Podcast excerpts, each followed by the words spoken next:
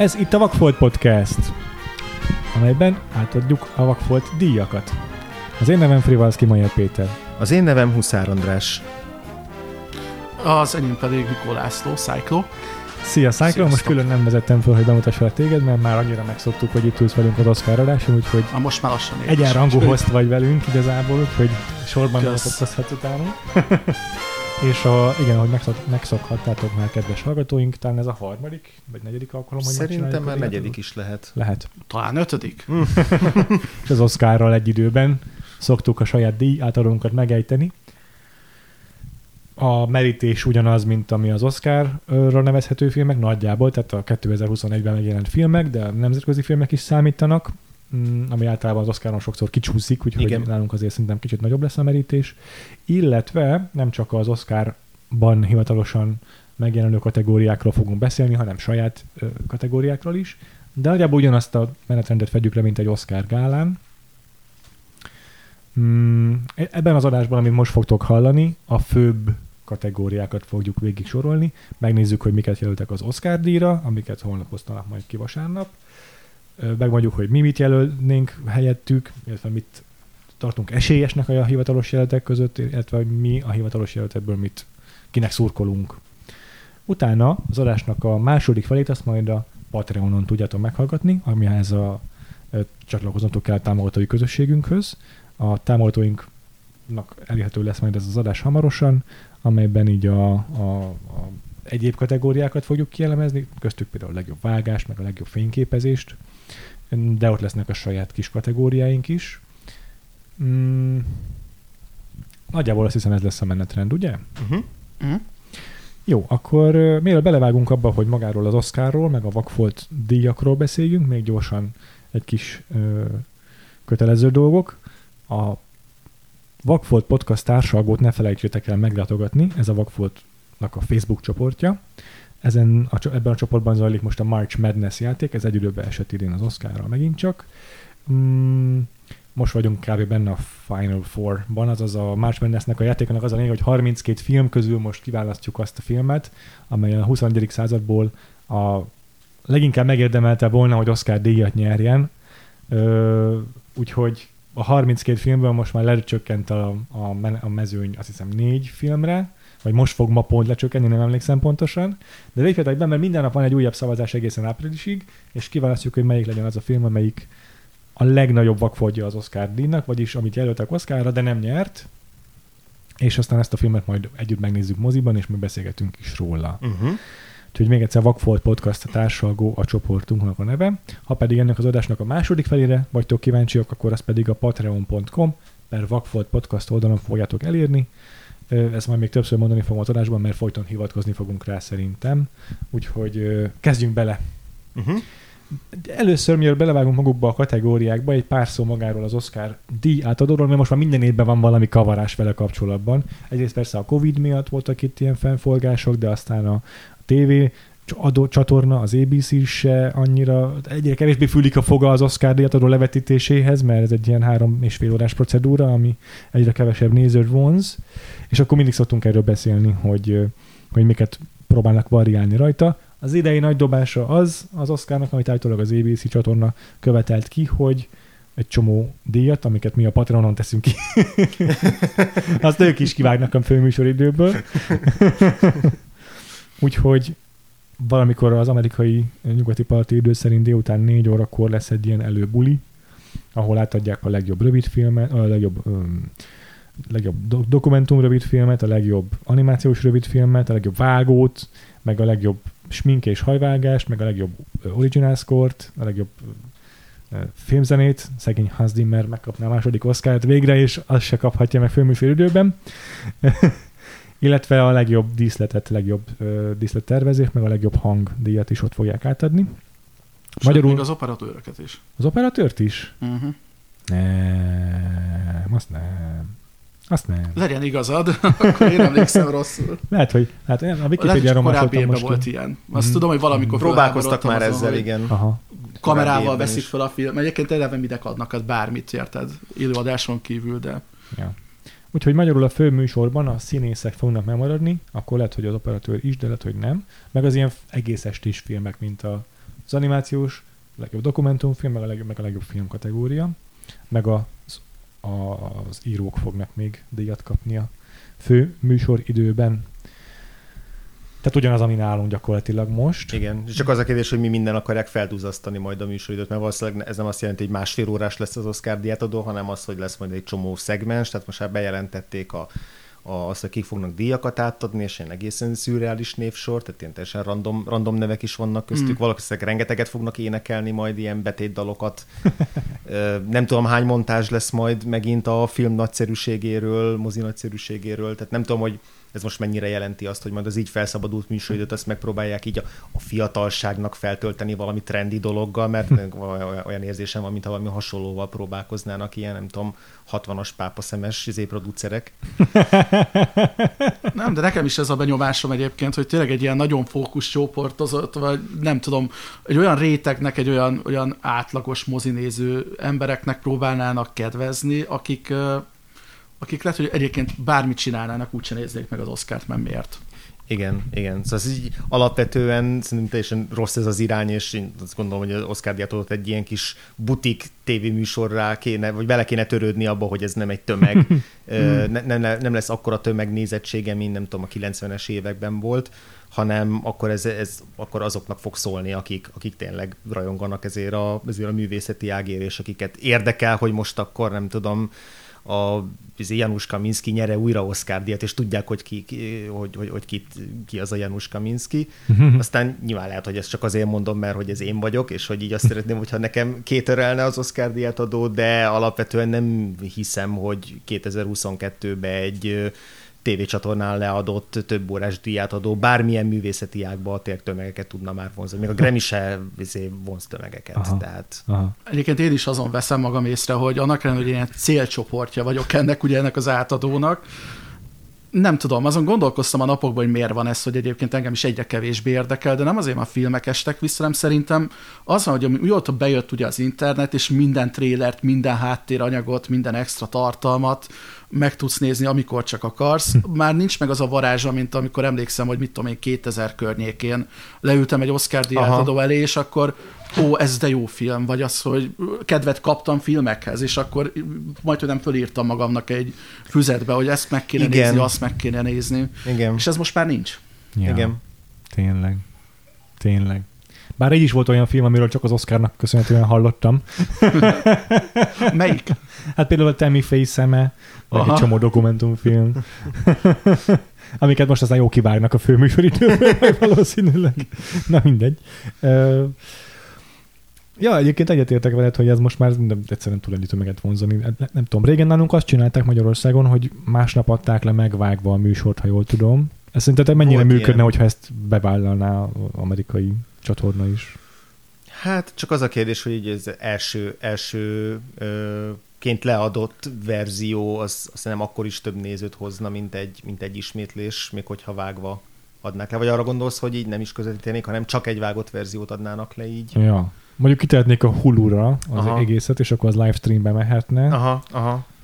Egyébként szerintem az lenne egy a jó irány, hogy livestreambe leadni az egészet, nem kölcsölni a játékidőn. Uh-huh. Ma már úgyis majdnem mindenki streamingen, uh-huh. interneten keresztül néz dolgokat. Ja. Esetleg még azt is elfogadnám, hogy szponzorokat valahogy beépítsenek a műsorba, ha Igen. nagyon akarnának. Persze és másnap meg azért kell megvágni, mert most mindenki saját önerőből millió egyen fognak csinálni react videókat, meg ja, elmondják, hogy mi a véleményük a díjakról, úgyhogy... Igen. Igen. Egyébként valószínűleg így is jobban jár az akadémia azzal, hogy másnap felteszi a YouTube-ra röviden a klippeket. Hmm. Szerintem sokkal többen nézik meg azokat, mint Igen. élő műsort. Igen. Úgyhogy igen. Ez meg egy tök jó dolog, hogy vannak ilyen, ilyen rövid klippek, ahol meg lehet hallgatni az inspiráló beszédét a sztároknak. És ja, ja, ja, igen, igen.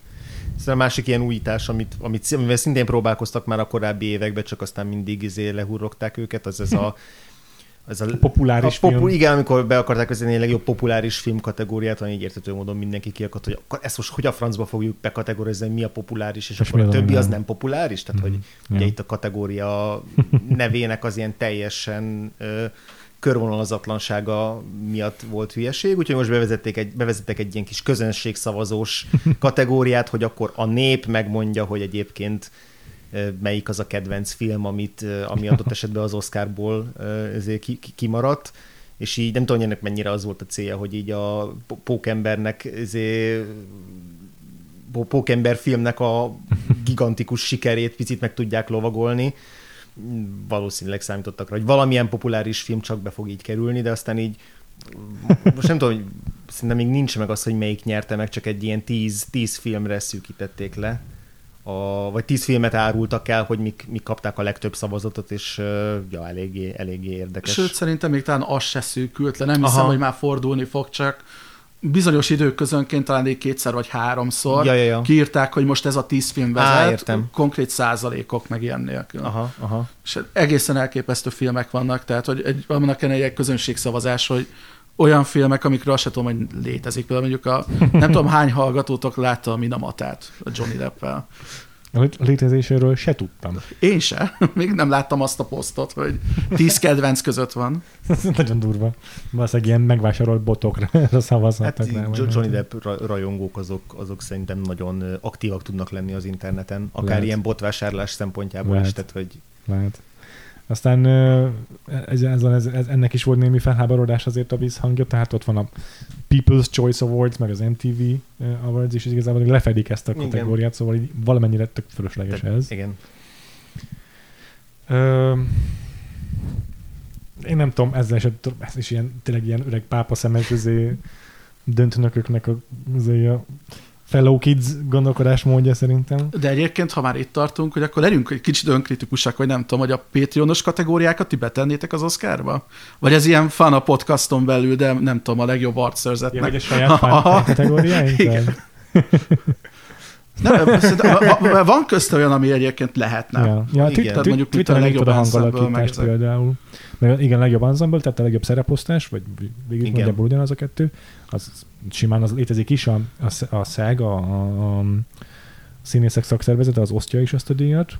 Meg hát egyébként szerintem, hogy egy tök jó, tehát nálatok a legjobb hangalakítás. Uh-huh. Ja, hát ha már igazából egy külön van választva az animációs film is az élőszereplőstől, uh-huh akkor a hangalakítást is nyugodtan külön lehetne választani az, a rendes alakítástól, és ez még csak nem is csak feltétlenül animációs filmeket jelentene, hanem ott van a, a egy csomó élőszereplős film, amiben vannak CGI karakterek, mint a Thanos, vagy nem tudom, azokat is lehetne díjazni. Mm. Úgyhogy abszolút van szerintem létjogosultsága. Ö, sőt, hát akkor már tovább mehetnénk, most nálunk sincsen ilyen performance capture kategória, de miért ne lehetne az is, mm. amikor valaki teljesen CGI karaktert alakít, de amúgy teljes testével, meg a mimikájával. Ö, az a baj ezekkel, ugye, hogy még jobban hosszítják, vagy növelik az játékidejét az Oscar gálának, meg a legjobb stunt, amit mi se csinálunk, de az is egy olyan kategória, mert már évek óta mondanak, hogy kéne Igen. legjobb kaszkadőr nem tudom. Az, az, az pont, mondjuk pont egy olyan kategória, amivel lehet, hogy lehetne nézettséget növelni, mert látványfilmeket díjaznának, uh-huh. lehetne bejátszani magát a stuntot, a film, az, az Oscar gálán. Lehetne egy ilyen stunt performance-t rendezni a színpadon, nem tudom, kaszkadőrökkel. Ja, Billy Crystal átugrik egy ilyen, egy ilyen tűz, tűzes árkot, vagy valami. Oké. Okay. Egyébként azokat régen szerettem, amikor nem tudom, egy Steve Martin vagy egy Billy Crystal megjelent, és csináltak egy olyan majd, hogy nem egy ilyen díszletekkel teli ilyen revű műsort az elején, hogy valahogy össze voltak kötve, ja. ilyen láncba a legjobb filmjelöltek. Ja. Könnyebb dolgok volt, mert mit tudom, öt, öten voltak abban a kategóriában. Igen. Tehát, hogy nem érezte azt valaki, hogy kimarad, de hogy az, az egy, érted? Aha. Akkor Hannibal Lecternek van beöltözve, vagy, vagy Igen. ilyesmi, vagy mondjuk a gladiátorból jelenít meg egy, egy figurát, akkor ja. az azért, nem tudom, az, az érdekesebb, mint amikor mondjuk az Eminem reppel. Igen. Csak úgy. Igen, igen. az egy fura volt. azért. Ja. Apropó, az is egy nagy változás idén, hogy most már fixen 10 jelölt van a legjobb film kategóriában, mert ugye eddig volt egy ilyen alsó határ a, százalék, a szavazat százalékban, amit el kell érni, azt most eltörölték. És hát azt hiszem, hogy már idén életbe lépett az a híres, ellentmondásos hírhet dolog, hogy vannak ilyen kvóták, amiket el kell írni, hogy a produkcióban nem tudom hányan kell dolgozzanak valamilyen hátrányos helyzetű csoportból. Szerintem az most már aktív, az a szabály valószínűleg. Ti éreztek el bármiféle Semmit. változás? Van olyan film, ami kieshetett, ami hiányzik számotokra, amiatt, hogy azért esett ki, mert... Hmm. Nem. Na ez az. na, na ugye, hogy ebből semmi baj nem lett igazából. Nincsen senki itt a hátrányos helyzetbe hozva emiatt. Ö, jó, hát akkor belevághatunk. Idén ugye lesz három host, ez megint egy ilyen furcsa újdonság, hogy van műsorvezető, de ráadásul rögtön három, Igen. és nem is feltétlenül egy a legnagyobb komikusok, mert hát úgy értem, van közöttük, mert itt van Amy Schumer, de például Regina Hall is ö, házigazda lesz. Mm, nem tudom, erről akarunk-e beszélni, három, három ö, tök, tök új műsorvezető lesz az Oscarnak. Az, Amy Schumer már mondta, hogy már, már kivágották vele a durva poénjait. Úgyhogy ilyen felvízezett Amy Schumer lesz ez itt. De ez is olyan, mint hogyha ú, lehet, lesznek durva poénok, akkor biztos meg akarják nézni az emberek. Mm. De nem tudom, ez is érdekesen Marketing. kezdődött, hogy megkérdezték Twitteren, hogy és ti kit szeretnétek kiosztolja az Oscárt. Tehát, Aha. hogy volt ilyen posztja az akadémiának, és így én nem nagyon, nem nagyon tudom, hogy hova tenni, hogy most milyen válaszok tudtak volna születni, amit esetleg Hát lehet, hogy a minden motó, vagy milyen fenne rajongói beszavazták volna a Johnny Deppet. ja, végül is. Egyébként ez viccesen jön neki, ha valaki ilyen cancel közeli figurát így megszavaznának a rajongói. Ja. De. Én még legfeljebb annyit kérdeznék meg, mielőtt a konkrét kategóriáknak nekifutunk, hogy így most hogy telt nektek így a, a, az adásra való felkészülés, mert hogy így nekem szerintem évek óta a legpocsékabbul, mármint hogy így teljesen, teljesen nem, nem sikerült fele annyit se pótolnom mostanáig, mint amennyit szerettem volna, pedig azért alapvetően lett volna rá időm, hogyha időben elkezdem, de de most valahogy nagyon háttérbe szorult az, hogy így, hogy tényleg ledaráljam azokat a filmeket, amiket így amikről úgy gondoltam, hogy, hogy, hogy majd szeretném jelölni, meg amikről tudtam, hogy beszélni fogunk róluk, mert jelölve vannak. Előző években legalább azt mindig teljesítettem, hogy a, a legjobb film kategóriai összes jelöltjét láttam, most még így ez se sikerült. Most azt választottam egy ilyen ezért pot megoldásnak, hogy igyekeztem majdnem mindegyikbe legalább belenézni, és akkor majd otthon befejezem az adás után őket, de hogy legalább valamennyi el tudjam helyezni őket, ezek nyilván azok a filmek, amikről egyébként is úgy gondolom, hogy ki tudnám akár szórni őket, és legfe- legfeljebb mondjuk legyen kellemes meglepetés, és akkor úgy tudjak róluk beszélni, de hogy nem nagyon vagyok elégedett most a Hmm. saját felkészültségi Aha. szintemmel. Nem tudom, hogy ti hogy vagytok el Hát, ezzel. Én a szokásos formámat hoztam körülbelül, a legjobb filmre jelölteket végignéztem. Jó. A többi kategóriából azért ilyenkor, amit még úgy igyekszek nagyon bepótolni, azok a, a, a legjobb színész, meg a legjobb mellékszereplő Uh-huh. kategóriában felbukkanó filmek, amik, amik nincsenek benne a legjobb filmben. Hát azért itt most idén volt olyan, amit nem néztem meg, mert nem jött meg hozzá a kedvem. Mm. De azért is igyekeztem úgy válogatni, hogy amiről sejtettem, hogy valószínűleg tetszeni fog, vagy legalábbis valami értéket találok benne, Mhm. mm-hmm. azt, azt behúzom. Úgyhogy a Lost Daughter például megnéztem, de, de mondjuk csomó, csomó, csomó filmet, még az Aaron Sorkin filmjére most sem bírtam volna rávenni, pedig azért Aaron Sorkinnál még mindig úgy vagyok vele, hogy valami élvezeti faktor biztos van benne, akkor is, ha nem érdekel a téma, mert hogy mégiscsak Aaron Sorkin írta a scriptet. És nem bírtam magam rávenni a, a, a, arra a filmre. Természetesen dokumentumfilmeket nem néztem egyáltalán, animációs rövidfilmeket megint nem, tehát ilyen szokásos, szokásos hiányosok azért megvannak, de nem mondom, hogy elégedetlen vagyok magammal. A, az Oscaron kívüli filmek közül meg azért sok, sok pótolni való maradt, tehát amit nem jelöltek, de jó lett volna, Uh-huh. vagy így érdekes lett volna, például a, a, az űrös kettyintés, a, a román, idén román, Románia által benyomott film, az, az, az nem sikerült bepótolnom, meg még egy csomó, csomó idegen nyelvű filmet nem tudtam, tehát azokban nagy a hiányosságom továbbra is, sajnos. Nálam meg egyébként fordítottja volt, mint az Andrásnak, tehát én általában a korábbi években azt éreztem, hogy én voltam az, aki így elengedett kategóriákat, hogy akkor dokumentumfilmeket úgy, ahogy van, nem, mert mindig úgy éreztem, hogy ha kicsit belekezdesz, akkor, akkor meg már illik megnézni a négyet, ötöt, tehát hogy annak nem láttam értelmét. Meg még így egyet-kettőt, megnéztem. amit szintén hype Pluszban, voltak, de nem igen. jelölték, de jó lenne, hogyha látnád, hogy tud, hogy miért nem jelölték. Igen, igen, Ott igen. lenne a helye szerintem. Úgyhogy, úgyhogy idén én szerintem százszerzalékos vagyok, úgy volt 37 ö, teljes estés film jelölt. Ebből talán a legvadabb a For Good Days, ami valami legjobb betétdal miatt néztem meg, de teljesen kár volt.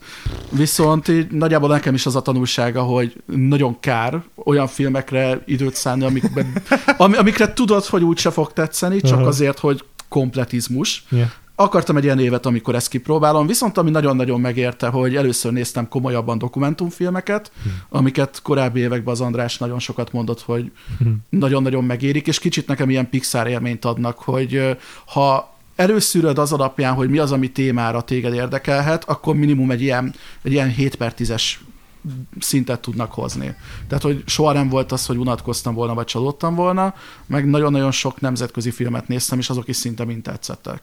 Uh-huh. Uh-huh. Tehát, hogy ö, az, azokban láttam a, leginkább az értelmét, hogy jóval mélyebbre nyúltam, mint a Mhm. többi kategóriában. Uh-huh, uh-huh. Na, akkor legalább valaki majd be tud számolni, milyen volt Jessica Chastain.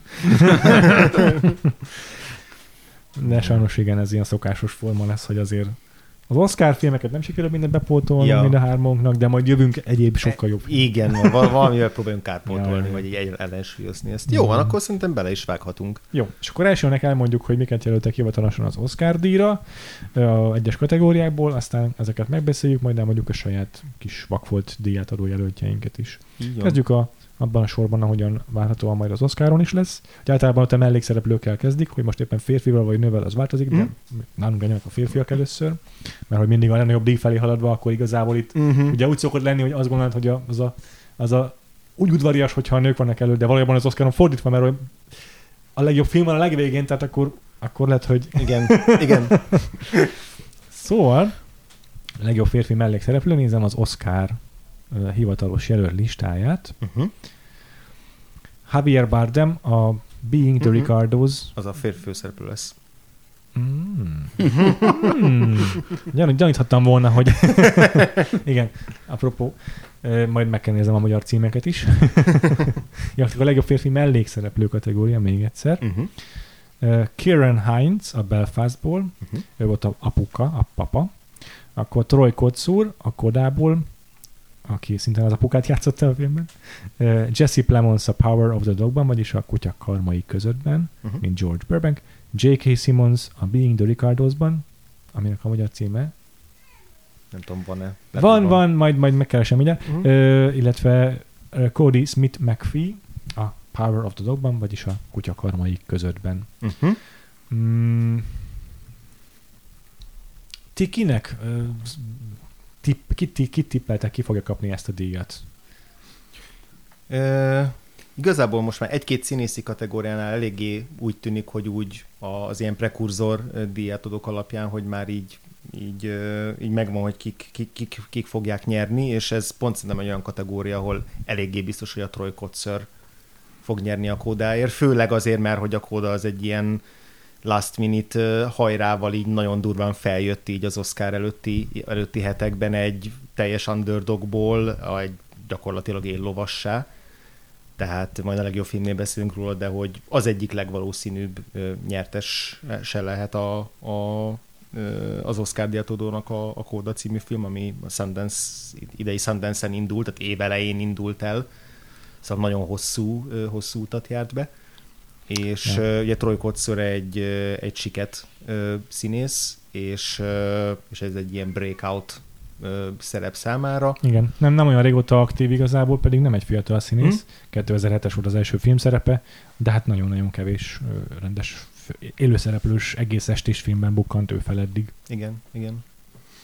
De ja, sok-sok előzetes díjat valóban behúzott, vagy legalábbis jelölés, de majdnem végig nyerte igazából ezeket. Igen, és ugye a Mm. két Power of the Dogos színész akárki is ejtheti egymást, ez ugye minden évben kérdés, hogy ez mennyire van így ténylegesen, mert volt rá Ja. bőven példa, hogy több színész jelöltek egy filmből, és végül valamelyik nyert, tehát hogy ez nem mindig egyértelmű, de, de simán Igen, itt már, már önmagában szerintem az egy meglepetés volt, hogy a Jesse Plemons bekerült. Igen, Tehát, hogy ha itt valakinek ugye a szájából kirett itt a sajténekelve itt a legvégén, az a Cody Smith McVie volt, aki sokáig egyébként mindenki őt vette fixre. Igen. És most ugye igen, ez szerintem egyébként egy általános dolog a, az idei Oscarra, ilyen szerintem amennyire én emlékszem korábban nekem nem volt ilyen élményem, hogy már mire eljutunk a díjátadóra, van egy ilyen underdog sikersztori. Tehát, hogy általában, Aha. hogyha ilyenek történtek, azok mindig az Oscar estén, vagy hogy na, Mhm. akkor 50%-os lesz. És most azt érzem a legtöbb kategóriában, hogy, hogy az utóbbi egy-két hónapban megfordultak úgy, teljesen az esélyek, hogy korábbi underdogok azok most már fix győztesnek vehetőek. igen. És ráadásul az a teljesen fura helyzet állt elő, hogy itt most a, a Power of the Dog az az ilyen nagy titán, akit majd, akit majd ö, lehet, hogy... Tíz díjra jelölték összesen Igen, a Power aki, of the Dog. akit le ugye lehet, hogy meg fognak fosztani a legjobb film Oscar díjától. Miközben a Power, of the- Power of the Dog az egy elég izé, nehéz szikárfilm, és, uh-huh. és legkevésbé se egy olyan út, izé, Oscar úthenger, mint amit megszokhattunk korábbi évekből, tehát hogy a, a, a, a, nagy góliát sem egy olyan film, mint ami általában szokott lenni az Oscaron, és az Underdog pedig pedig úgy underdog, hogy közben meg így a, nem tudom, a filmtwitteres körökben meg már így most már lassan izé, a mágiára akarják vetni, amiért ez, ez elorozza izé a, ma elorozhatja a Power of the Dog elől az Oscar. Szóval ilyen nagyon fura, fura dinamikák vannak most itt az Igen, Oscar szezon még, végén. És még szerintem bejön egy harmadik is. dinamika, ugye, hogy a kettejük pár harcából a technikai díjakat nagy mennyiségben elvívő dűne. Akinél meg ugye volt egy rendezői snap, de hogy arról majd akkor ott. Igen, igen, igen. Igen, a Troy Kotsur majdnem minden, sőt, konkrétan így a, a Golden Globe kivételével minden díjat megnyert eddig, például a színészek céhének a díját, Igen. kritikusok díját, a Baftában is, Baftán is nyert, azt hiszem. Ö, szóval a, neki elég nagyok, elég jók az odzai az ilyen fogadó oldalakon uh-huh. is. Cody Smith McPhee ott van ilyen, mit tudom én, 14 körüli eséllyel, tehát ha valaki, akkor ő nyerhet még, de valójában ez eléggé tényleg biztosra vehető. Igen. Nem a leginkább biztosra vehető az összes kategória közül az ő győzelme, de nagyon az. Igen. Jó, kinek szurkoltak ezek közül egyébként? Ha nem Trojkot szúrnak. Vagy uh, nem, nem a szívem csücske ez a kategória, Igen. de egyébként, ha választani kell, akkor hát ha ő kapja, vagy a Cody Smith McPhee nem vagyok egyiktől se szomorúbb. Más nagyon amúgy se tudja megkapni. De egyébként hozzám közelebb áll a Cody Smith McFish alakítás, tehát hogy én később is ez ki fog derülni szerintem a többi kategóriából. Nekem a Power of the Dog tetszett, de nem tartott a kedvenceim között, számon azért, és ha már valamiért tetszett, egyébként a színészek közül ő volt a kedvencem. Hmm. Szóval egyébként én, én, én a Cody Smith McFinek adnám, az ő karaktere is volt a legérdekesebb. Hmm. Azért azt lehetett látni, hogy majd, nem majdnem mindenkit, mindenki más jelöltek ebből a filmből, tehát hogy azért nagyon színvonalas mezőnyben volt ő a legjobb a filmen belül szerintem. Aha. Úgyhogy egyébként én inkább neki szurkolok, de nem hiszem, hogy lesz rá esélye, hogy uh-huh. ez behúzza. Aha. Aha. András? Én, is, én igazából mind a két Power of the Dogos színésznek tudnék örülni, nyilván a Jesse Plemons mm. inkább a tök jó, hogy Oscarra jelölték. Nagyon durva. Eset, nagyon, nagyon durva. Tévés de hogy szerintem ő is ilyen varázslatosan szép alakítás nyújt, csak a film egy jelentős részében nincs is benne, tehát hogy Cody Smith McPhee Mondjuk ez jogos, hogy egy kicsit váltják egymást, de, de kettőjük közül én is inkább szerintem Cody Smith McPhee-nek adnám Nekem így a Power, Power of the Dognak a hatása ez így utólag kezd így begyűrűzni, pedig amikor megnéztem, akkor úgy gondoltam, hogy na ez nem ugyanúgy voltam vele, mint a, mint a Cyclo, de hogy így ez valószínűleg nem olyan film lesz, ami majd, így, ami majd így sokat rugózok, de azért azóta úgy eszembe jut viszonylag gyakran, meg úgy... Milyen lehetett Bronco Henry azóta se hagyni a kérdést? Ugye? Ugye? Öt, ott is jelölni kellett volna a legjobb mellékszereplőre, mert a jelenléte végig érződik a filmben. Teljesen Bronco jogos. Henry, mint best supporting. Teljesen jogos. és itt ezen a Cody Smith McPhee-nek az alakítása az különösen, különösen megmaradt, és és elsőre is tök érdekes végig vinni az ő karakterét, és valószínűleg, hogyha valamikor egyszer újra nézném a filmet, akkor tök máshogy nézném ja. már az ő karakterét, és azért is izgalmas ja, az, az ő alakítása. Igen. Én is a kettőjük, tehát a Troy Kotzer vagy a Cody Smith McPhee közül választanék, már csak azért is, mert a Being the Ricardos magyarul élet a Ricardoéknál, azt nem láttam. és a többiek számomra nem voltak annyira emlékezetesek. Nyilván Karen Hines nagyon jó a Belfastban, de a Belfast ilyen színészi, színészi szempontból nem lesz a kedvencem idén. Majd jobban kitérek szerintem más kategóriában, hogy miért. És a Jesse Plemons és Cody Smith McPhee közül pedig inkább Cody Smith McPhee-t uh-huh. én is erősebbnek éreztem, úgyhogy ja, mm, teljesen elégedett leszek, amikor a Troy Kotsur átveszi a díjat. De akkor nézzük meg, hogy mik a saját jelöltjeink, egész ja. pontosan kik azok, akiket végül kiszórtunk ebből az ötös mezőnyből, és kik azok, Jó. akiket betettünk. Én kezdeném azzal, hogy nekem egy sem maradt bent a hivatalos ötből. Wow! Erős kezdés! Az, az erős kezdés! Most ugye, úgy, álltam, úgy álltam neki idén, hogy meg sem néztem a hivatalos jelteket, hanem így direkt kizártam, Aha. és akkor gondoljuk, hogy kit, kit szerettem idén, és Nagyon jó. teljesen más nevek. Az jó, mert akkor nincs bűntudatod. Én végig úgy ültem a kategóriák felett, hogy nem szabad mekkora seggfej lenne ezt embert kihúzni, mert egyébként nem volt rossz, de, de most már kíváncsi vagyok. Jó, na. ABC sorrendben írtam föl, ha minden igaz, úgyhogy úgy fogom mondani. Nagyon jó. Bill Camp, mint Hugh a Passingben. Itt azt vettem figyelembe, hogy az az a kategória hivatalos neve, hogy Actor in a Supporting Role. Hmm. Fontos, hogy a supporting az támogatja a főszereplőt az alakításával. Hogy a közös jeleneteikben tudjon rá hatni.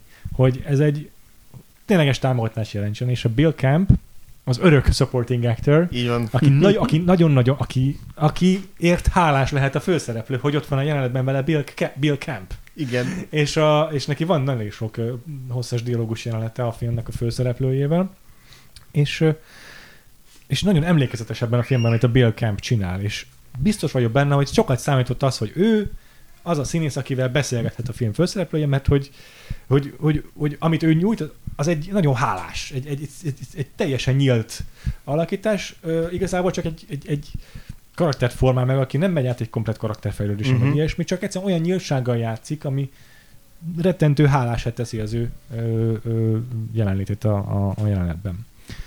Mike Feist, mint Yes! Rick a Pet Side Story-ban, Sean Harris, mint Arthur király Yes! a Green Knight-ban, Simon Helberg, mint a komponista az Annette-ben, Mm. és Tony Leung, mint Wen Wu a Shang-Chi-ban. Wow.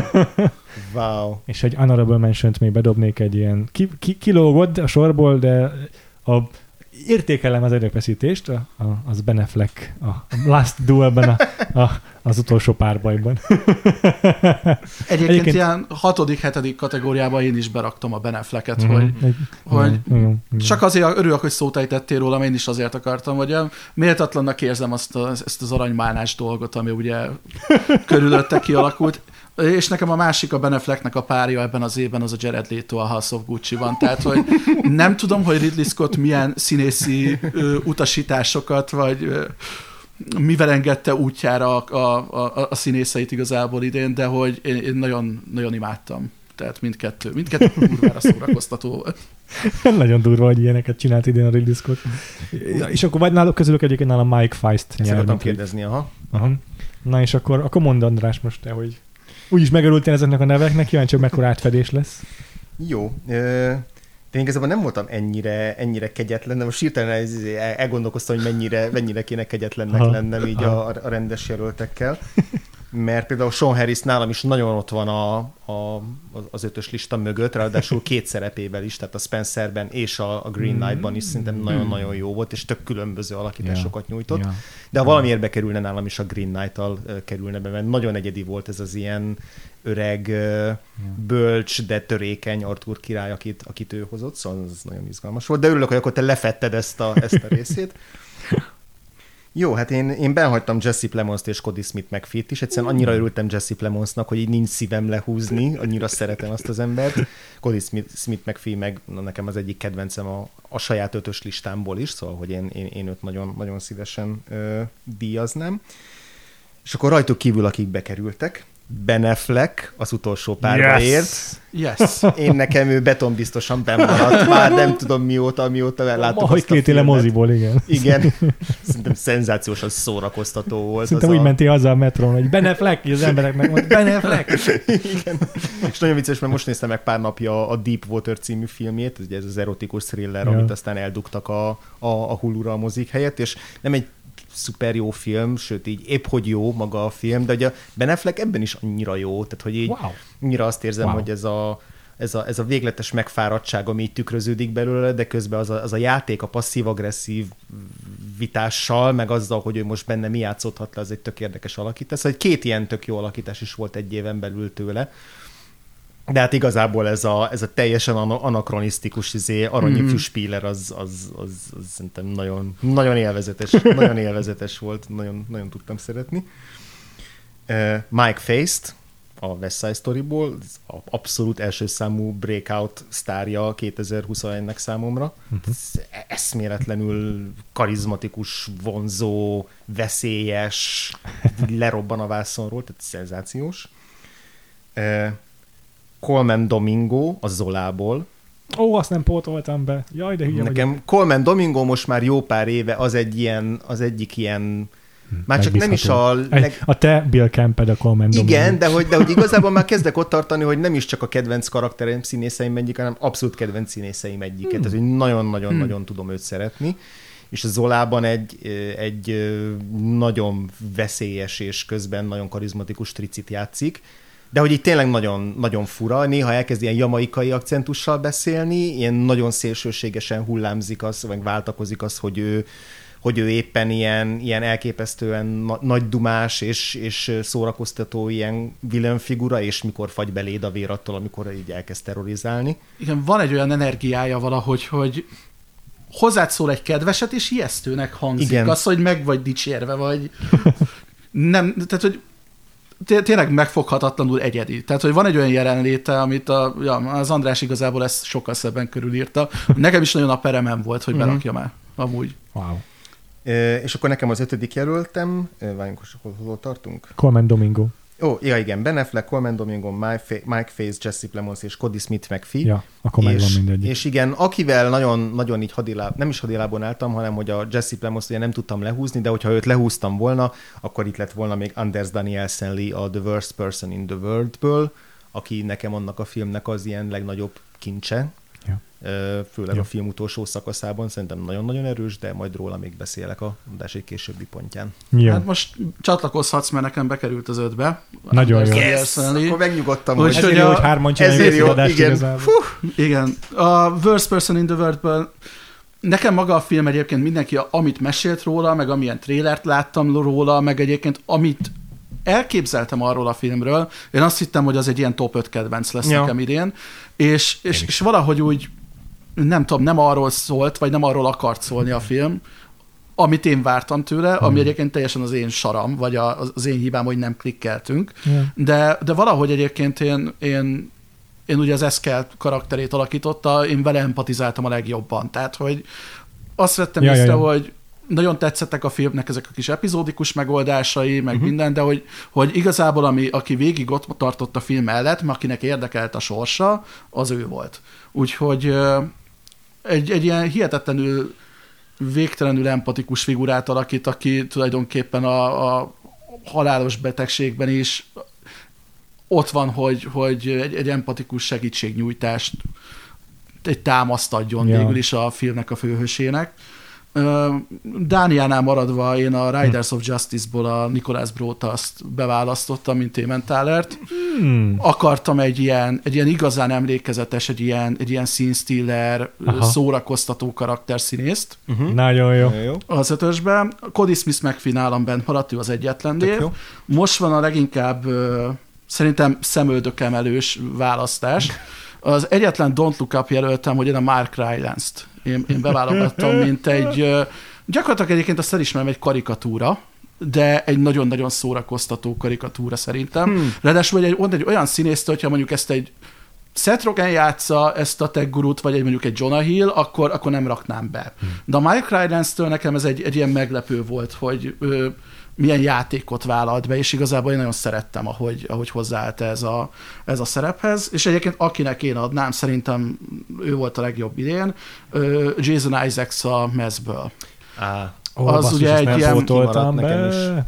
egy, egy elég fajsúlyos kamaradráma, ami arról szól, hogy egy ilyen school shooting, vagy iskolai lövöldözés után hat évvel találkoznak ö, a szülei az elkövetőnek és az egyik áldozatnak, és Jason Isaacs alakítja az áldozatnak a, az apukáját. uh-huh. És igazából egy ilyen templomnak egy ilyen külön termében találkoznak azért, hogy kibeszéljék a, az élményeiket, meg ami hat év alatt történt.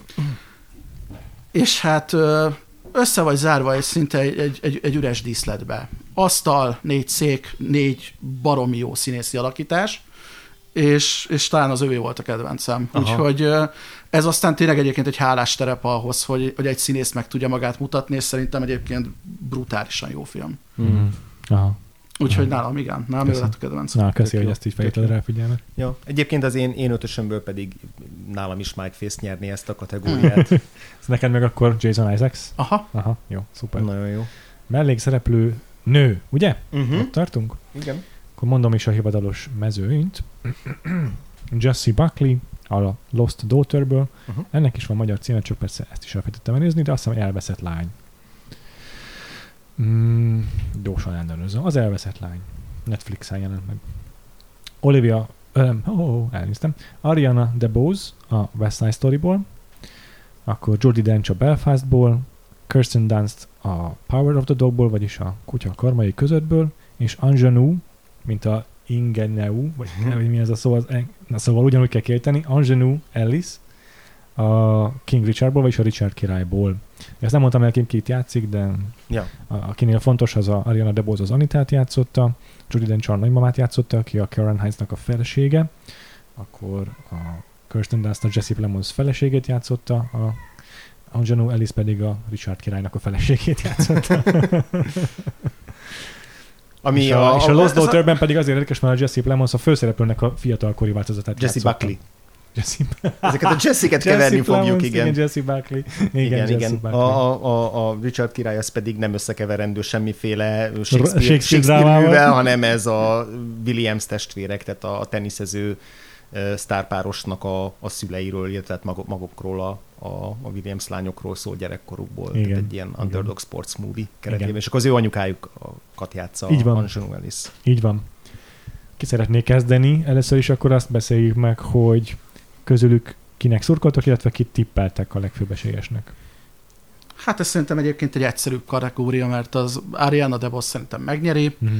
Igazából én ebből a négyes mezőnyből neki is szurkolok a legjobban, Mm-hmm. de hangsúlyozom, hogy Kristen Dunstot egy ilyen tök jó volt a filmben, meg kvázi ilyen életmű jelleggel egyébként, hogy nagyon örülnék, hogyha ha nem tudom, tűz közelbe kerülne, de szerintem nem lesz itt nagy meglepetés, Mhm. úgyhogy úgyhogy igazából majd, hogy nem ez egy ilyen lefutott kategória, ugye a Szeget is, meg a Baftát is megnyerte. Aha. Igen. Ja. Golden Globot is. Igen. Mm. Ja, igen, ez is kicsit olyan, mint a Troy- Troy Kocúr esete, hogy egy viszonylag fiatal, feltörekvő sztár, jó, uh-huh. bocsánat, bo- nem úgy értem, a Troy Kocúr nem egy fiatal feltörekvő sztár, de hogy az első alkalom, hogy talán közelébe kerül ilyen díjaknak, és rögtön, rögtön be is zsebeli a legfontosabbakat, és, a, és, és igen, szerintem is az esélyes. Én egyébként neki szurkolok. Én nagyon-nagyon bírtam az Anitát ebben a filmben. Ja, tehát teljesen ugyanazt tudnám csak elismételni. Kirsten Dunstot mindig nagyon szoktam szeretni, szerintem a Power of the is nagyon-nagyon jó volt, és nagyon jól állnak neki ezek a csendesen szenvedő, mindig így az összetörés határán billegő szerepek. Láttunk már tőle ilyet, de ettől függetlenül most is szerintem nagyon erős volt, de Ariana DeBose szerintem így Ja. ja. messze kimagaslóan a, a legjobb ebben a kategóriában. Itt meglepő módon nekem több is bent maradt a hivatalosból, pedig nem úgy álltam neki ennek sem, Aha. hogy nézzük meg a hivatalos jelölt listát. Uh-huh. Ariana DeBose nálam meg is nyeri, azt a saját kategóriámban, a saját jelöltjeim között is ő a legkiemelkedőbb. Uh-huh. Akkor a Passing című film, amit az Oscar teljesen ignorált, abból nekem itt van Ruth Nega, mint Claire. Akkor a No Time to Die-ból, a John Bond, James Bond filmből, a, a Nincs idő meghalniból itt van Anna de Armas, mint Paloma. Ő volt az ilyen mindenki számára a legkiemelkedőbb mellékszereplője a filmnek. Anjanou Ellis, itt van a Richard királyból, Hmm. nálam is. És Dakota Johnson tettem be a Lost Daughter-ből, Ó. az elveszett lányból, Aha. nem pedig uh, Jesse Buckley. És hogy, hogy Mi? Nagyon jó csak Jesse Buckley is. Aha. Ö, azért, mert itt megint figyelembe vettem a supporting role-t. Értem. Jesse Buckley egy, szerintem egy mellék főszereplő igazából ebben a filmben. Mhm. Uh-huh. Nem, egy, nem egy supporting role az övé, mert nem, nincs közös jelenete más főszereplőkkel, viszont a Dakota Johnsonnak van, és abban rendkívül hálás, amit nyújt. Uh-huh. És nagyon más, mint amit megszoktunk tőle szerintem. Igen, én Úgyhogy, egy darabig nem is ismertem föl, Ja. hogy ő az. Ja. Tudtam, hogy ismerős a szeme valahonnan, de Igen. Most tényleg. Igen. És, és neki van konkrétan olyan jelenete, amiben nagyon fontos a párbeszéd az Olivia Colmannel a főszereplővel, ahol nagyon is számít, hogy ő most mit nyújt a főszereplő számára, amiből a főszereplő, mint színész tud gazdálkodni. Szóval hmm. tényleg egy nagyon erős supporting role volt az övé. Na jó, ti mit mondtok? Akkor most mondom én, a mm, Ruth Negát nekem egy ilyen éppen kint maradt az ötösömből, Hmm. meg akiket így még csak így említés szintje, hogy nekem Alicia Vikander a Green Knight-ba tökre tetszett, Aha. tehát hogy Nekem is. az is ilyen éppen kimaradt a vonal alatt, meg Riley Kiyog, aki lehet, hogy a Zolánál, talán Andrásnál bekerült, talán nem, nem tudom. Aha. Ö, ők pont ki, kiestek. Én beraktam Rebecca Ferguson-t a dűnéből. Nagyon. Nekem, Mm, nekem abból ő remek. volt a kedvenc karakterem, Igen. szerintem azt már milliószor kibeszéltétek, úgyhogy adról mennek is tovább. Ha már Troy Kocur ott van, mint, mint süket karakter, akkor szerintem egyébként nekem a Park Yurim a koreai jelbeszédes lány a Drive My Car-ból bekerül, Aha. nem? Aha. Nekem, nekem ez egy sokkal emlékezetesebb ö, alakítás. Van valami, van valami egészen költői egyébként, hogy megkapja ennek a színdarabnak, ami egy ilyen fontos ö, része az egész filmnek a, a, a végén azt a záró monológot, és jelbeszédre eljátsza, és nehéz bármihez is hasonlítani, mert furcsa, mert az embernek ugye ilyenkor nincsen általában összehasonlítási alapja, de azt tudom, hogy ott ülök síri csendben, nem szól senki semmit, és irgalmatlanul nagyon hatásos. Tehát, hogy én, én már csak fura dolog, de szinte emiatt az egy jelenet miatt is beraktam. Uh, Catherine Hunter a Tragedy of Macbethből. Mm, vártam. a, ő játszotta ugye a boszorkákat, és a, tehát, hogy egyszerűen van egy olyan fizikai alakítása, a hangja, nekem a film összességében egy kicsit csalódás volt, Aha. de de ő, ő egészen kiemelkedő, tehát ő teljesen valamilyen ilyen transzcendentálisan, ilyen, ilyen ne, nem is emberi alakítás már. Tehát, hogy meg gondolkodtam, hogy be lehetne még suvasztani valamelyik mókás Patreon kategóriába is adott esetben, de őt, őt nem bírtam kiadni. Uh-huh. Ö, ott van Endowd a mezből szintén. Uh-huh. Ő volt Jason Isaacsnek a felesége, és ezt nagyon zárójelbe tenném ezt a feleséget, mert hogy itt ez egy olyan film, ahol nem az van, hogy elkísértük az urunkat, hanem mind a négy, mind a házaspár, két házaspár közül mind a négy karakter teljesen más állapotban van a tragédia kapcsán, uh-huh. máshogy éreznek az egésszel kapcsolatban, és talán, ha választanom kéne a négy karakter közül, az övi a legérdekesebb. Uh-huh. Tehát, hogy ő az, aki nyitott arra, hogy megértse az elkövetőnek a szüleit. És ebből kifolyólag ő hoz is magával egy tragédiát, de kész is arra, hogy valahogy földolgozza ezt az egészet, úgyhogy e- egészen elképesztő. Ha valaki csak a Leftovers-ben látta, hát szerintem arra még rátett egy lapáttal. Tehát, hogy Asztalon. irgalmatlanul jó. A, az első jelzet meg a Sziránóból Héli Bennett. Tehát, hogy ö, elsőre is tetszett, de egyébként már azóta újra néztem. Sajnos már moziban nem fogjuk. Yeah. De, de nekem ő lett a kedvencem a filmből, és tök jól él, énekel, elhiszem neki, hogy két pasi epekszik érte. Szóval, szóval nekem igen, igen, ő a kedvencem. Szuper. A Rebecca ferguson én valamiért főszereplőnek írtam be egyébként. Nálam majd ott még visszatér. Nem tudom, miért döntöttem így, de ott nálam ott lesz. Egyébként, ha nálam magam, is a Ha magam írnám, én is a Héli Benetet oda tenném, csak láttam, hogy egyébként még ja, a jelölések előtt a mellékszereplőknél versenyzett, értem, úgyhogy értem, amúgy nem értem, értem, hogy miért, de... Értem. Ja, én se. Aztán, amit mondtál még címeket, a mass, az, hogyha valaki rá akar keresni, akkor ez a Michel per tömeg szónak az angol leírását keresétek. A Drive My Car az magyarul a vezes helyettem, ugye ez a nagy idegen nyelvű film, ami az Oscaron rengeteg díjra jelöltek idén. Majd még ezért lesz is róla rengeteg szó nálunk. Igen. És amit még elhangzott aminek kell a magyar címe, az pedig a... Macbeth. A, tragédia, a Macbeth tragédiája, igen, igen, az Apple TV Plus-on látható film a Joel Cohen rendezése a Coentesok közül. Így van. Jó. Én két, két embert biztosan benhagytam az ötből, ugye ez Ariana DeBose és, és Kirsten Dunst. Jesse Buckley még gondolkoztam, de szerintem őt most ki fogom hagyni, bár nagyon-nagyon szerettem a, a, a Lost Daughter-ben, és, és nagyon izgalmas, és egy ilyen nem egy, nem egy könnyen megfejthető alakítás az övé, és nagyon szuggesztív. Már úgyse lesz róla szó, hogy tudod, kit tettem volna még be a, a, a kedvenc Peter Sarsgaard ebből a filmből. Amúgy Peter Sarsgaardnak most így pár héten belül láttam két ilyen, Hihetetlen. két olyan alakítását, hogy egyrészt mind a kétszer indokatlanul megöröltem neki, hogy itt van Peter Skarsgård, ja. nem gondoltam, hogy ennyire szeretem ezt, és mind a kétszer úgy éreztem, hogy ez az ember rohadt jó, és így pontosan tudja, hogy mi a feladata, és ezt tökéletesen hozza abban a nem tudom, 10 percben, amit ja. a filmben eltölt. Ja. Tök jó, hogy említetted, igen. Na jó, tényleg vissza nyugodtan azért a Jesse Buckley. Szóval, hogy ő végül nem kerül be mm-hmm. nálam az ötbe. Helyette beválogattam Ruth Neggát én is, mm. Passingból. Nagyon. Annyira, kifejezően játszik nagyon, nagyon, nagyon érdekesen maníros maga a karakter. Igen, igen, igen. Picit emlékeztet. Az egész film a... egyébként nagyon modoros, igen. nem szerettem annyira. Igen, igen, igen, de hogy az alakítások azok, azok tényleg érdekes regiszterekben mozognak. Picit emlékeztetett a két Blanchettre a, ah. a Carolból, de leginkább csak azért, mert hogy tényleg van egy ilyen hasonló, olyan manír, amely nagyon sok felvett póz abba a társadalmi rétegben, amiben ő bekerült, és aztán érdekes, hogy hogyan hogyan ja. törik meg az az állarc, amit úgy fölvesz magára, meg az a beszédmód, szóval szerintem ebben egy érdekes, érdekes A passing alkotás. egyébként szerintem Magyarországon soha nem mutatták be, arról szól, hogy 20-as években fekete bőrű nők hogyan illeszkednek be a fehér társadalomba, igen. hogy elkerüljék a rasszizmust. Igen, igen, elsősorban azok a fekete nők, akik, akiknek világosabb a bőrszínük. És Jaj, persze, meg sminkelik magukat egy kicsit, igen. és akkor jobban nem, nem tűnik fel az embereknek, El tudnak vegyülni így a igen, igen. többségi társadalomban. Igen, és van egy, ugye, egy érdekes játék, hogy a film amúgy fekete-fehér, tehát ja, igen. Így, ja, így, így ja. külön van Ja. egy erre ráerősítés, nem csak egy ilyen esztétikai döntés. Így van. Igen, igen.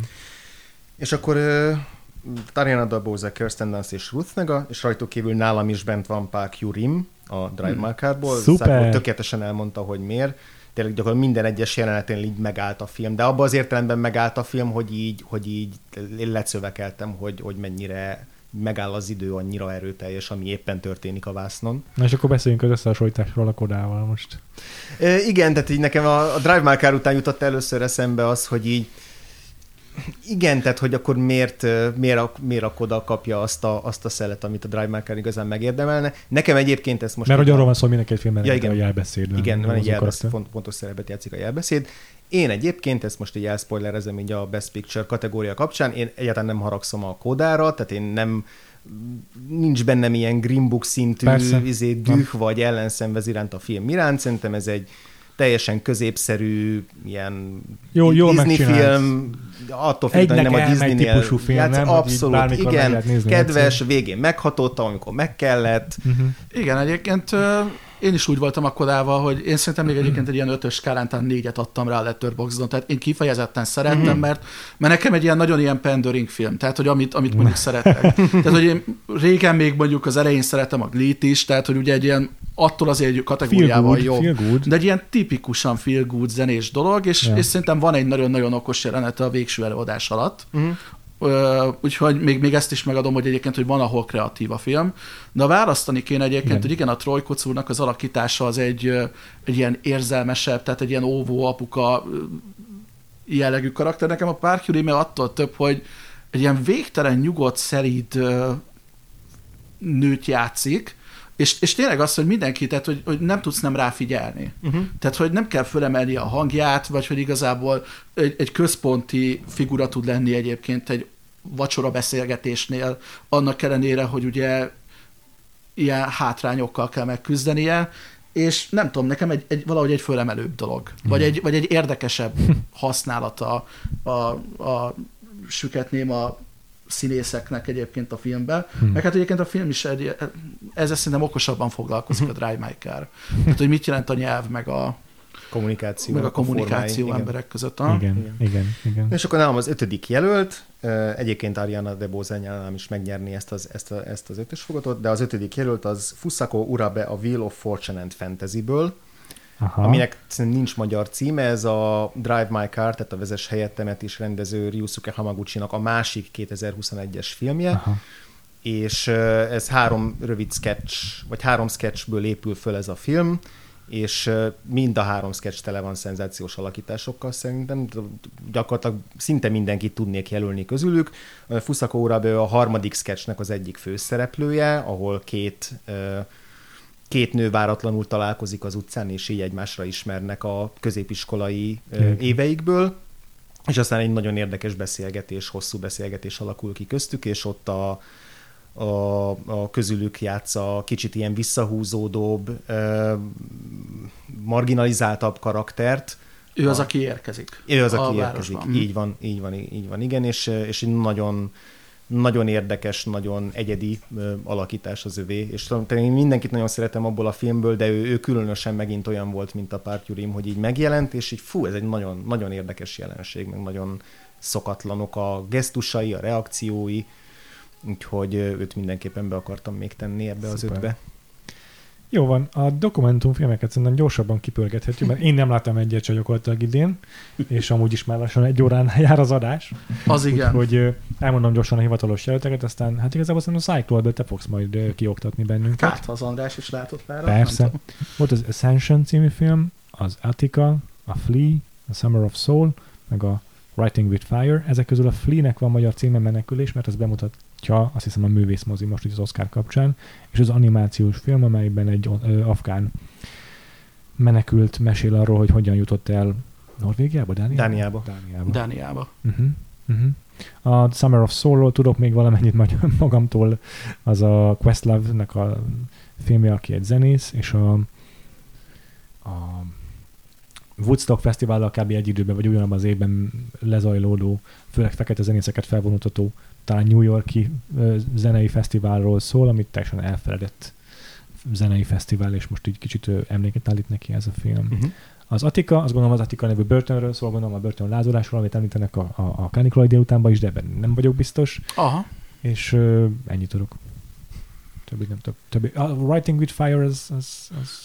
Mondom a többit is. Jó, Ed-. Eddig teljesen értem, amit mondtál. Az Attika az gyakorlatilag egy kicsit ilyen visszaemlékezős stílusba, tehát az a legtipikusabb mm-hmm. dokumentumfilm az összesből. Azt Hogy elmondják, elmondják az utálták. akkori emberek idősen, hogy milyen élmény volt. Aha. Igen. De ebből kifolyólag szerintem a legkevésbé izgalmas. Aha. A Flea-ről biztos fogunk még beszélni, mert egyébként az ugye az animációs meg a nemzetközi kategóriában is érdekelt. A, a Summer of Soul az ugye a frontrunnerje szerintem ennek a Igen. kategóriának. A Minden, minden díját adom, mindent megnyert, úgyhogy nagyon meglepő lenne, hogyha nem ő nyerné.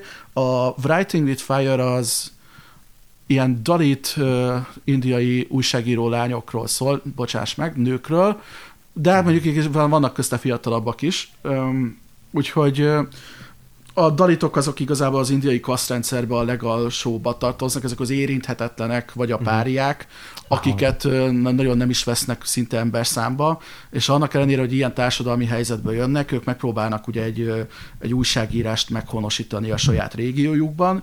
Eredetileg, amikor elkezdjük őket követni egy olyan négy éven keresztül a filmben, akkor ők gyakorlatilag egy ilyen digitális ö, átállásokban vannak épp, hogy mindenkinek mobilt osztanak, menjetek oda, forgassatok a helyszínen, és egyébként látod, hogy mennyire megpróbálja őket elnyomni a rezsim, tehát hogy abszolút egy számunkra is egy azonosul, könnyű azonosulni ugye ezzel a példával, Mhm, uh-huh, yeah. de emellett egyébként érnek el sikereket, tehát hogy közutat hoznak oda, ahol nincs meg, tehát egy nagyon-nagyon inspiráló sztori. A, rögtön akkor mondom, hogy nekem az egyébként az én kedvencem, akinek én szurkolnék, az az Ascension. Kínánkban mutatja be szinte egyébként bármilyen narráció nélkül.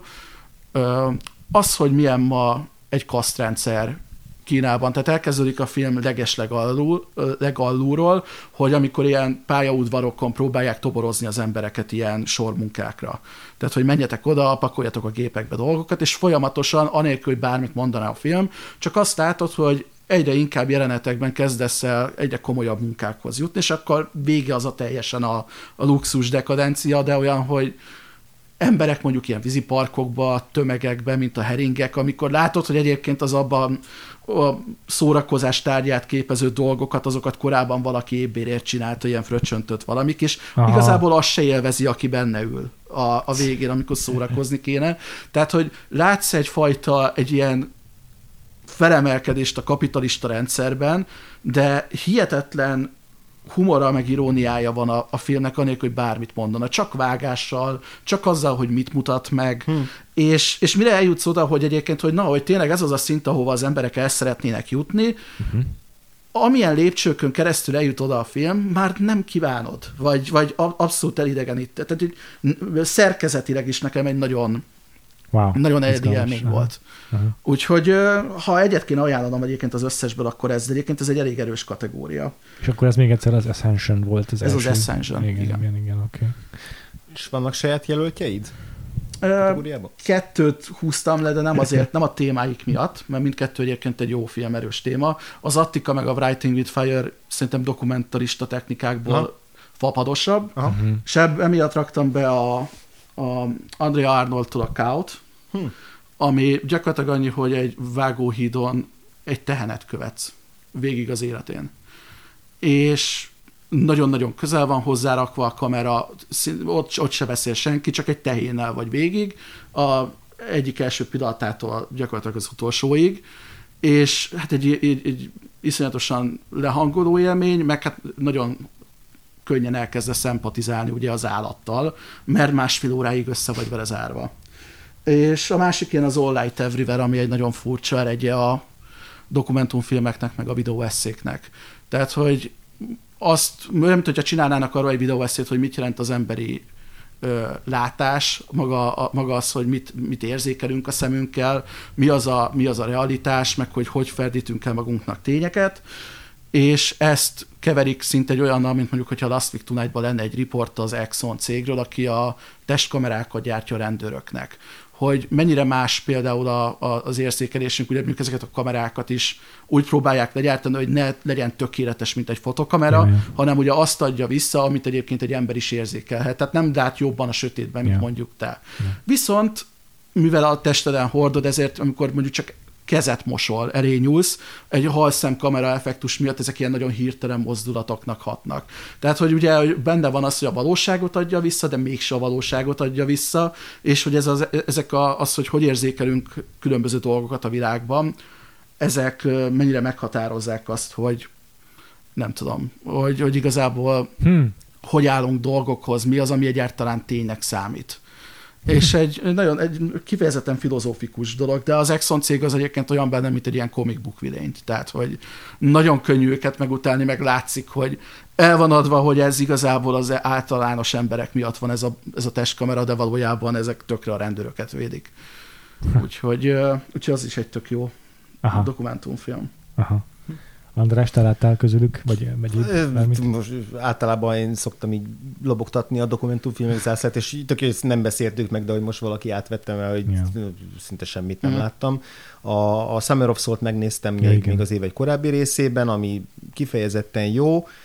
Tök érdekesek egyébként benne az ilyen kontextualizáló részek, amik egy társadalmi kontextusba helyezik, hogy mi történt éppen akkor így Amerikában, meg így a feketékkel. Hm és még így montás technikában is vannak benne tök érdekes megoldások, amik nem, az, nem csak az ilyen tipikus beszélőfejes dolgok, de egy picit azért azt kívántam, hogy lehet, hogy jobban tetszett volna, ha csak maga a koncertfilm lett volna rekonstruálva, és, a, és abból nem léptünk volna ki, de egyébként értem, hogy miért léptünk ki, és volt haszna. Meg a Fleet néztem meg, ami, ja. ami szerintem egy tök erős film, de egy másik kategóriában állam úgy erősebb, mint a dokumentumfilmes kategóriában, de, de itt is tehát szerintem nagyon... Uh-huh. Egyébként én is ezt a kettőt emelném ki az Essential mellett. Tehát, hogyha Aha. három dokumentumfilmet választotok, akkor ezeket. Aha, én a Fleet-ezt megnéztem, a többit nem. Uh-huh. Ebbe a kategóriába simán uh, uh-huh. ott van a helye szerintem is. Uh-huh sőt, még abban a szempontból, hogy azt hiszem a Filmvilág podcastban is beszéltek erről, még aktuális is, hogy megint van menekült hullám, ugye Európában ja. legalábbis mm. ukránoknak menekülniük kell a háború miatt, úgyhogy ez Igen. esetleg a, még a szavazókat befolyásolhatta a téma választása a filmnek, de valószínűleg igen a Summer of Soul fog nyerni szerintem, és amit majd én is szeretnék bepótolni.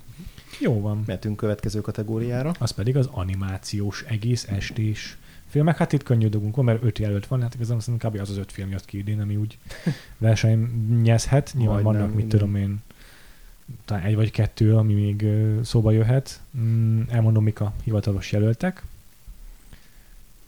Az Encanto, a Disney produkciója, a Flea itt is itt van, tehát ugyanaz a dokumentumfilm. Luca, ami a Pixar per Disney produkció.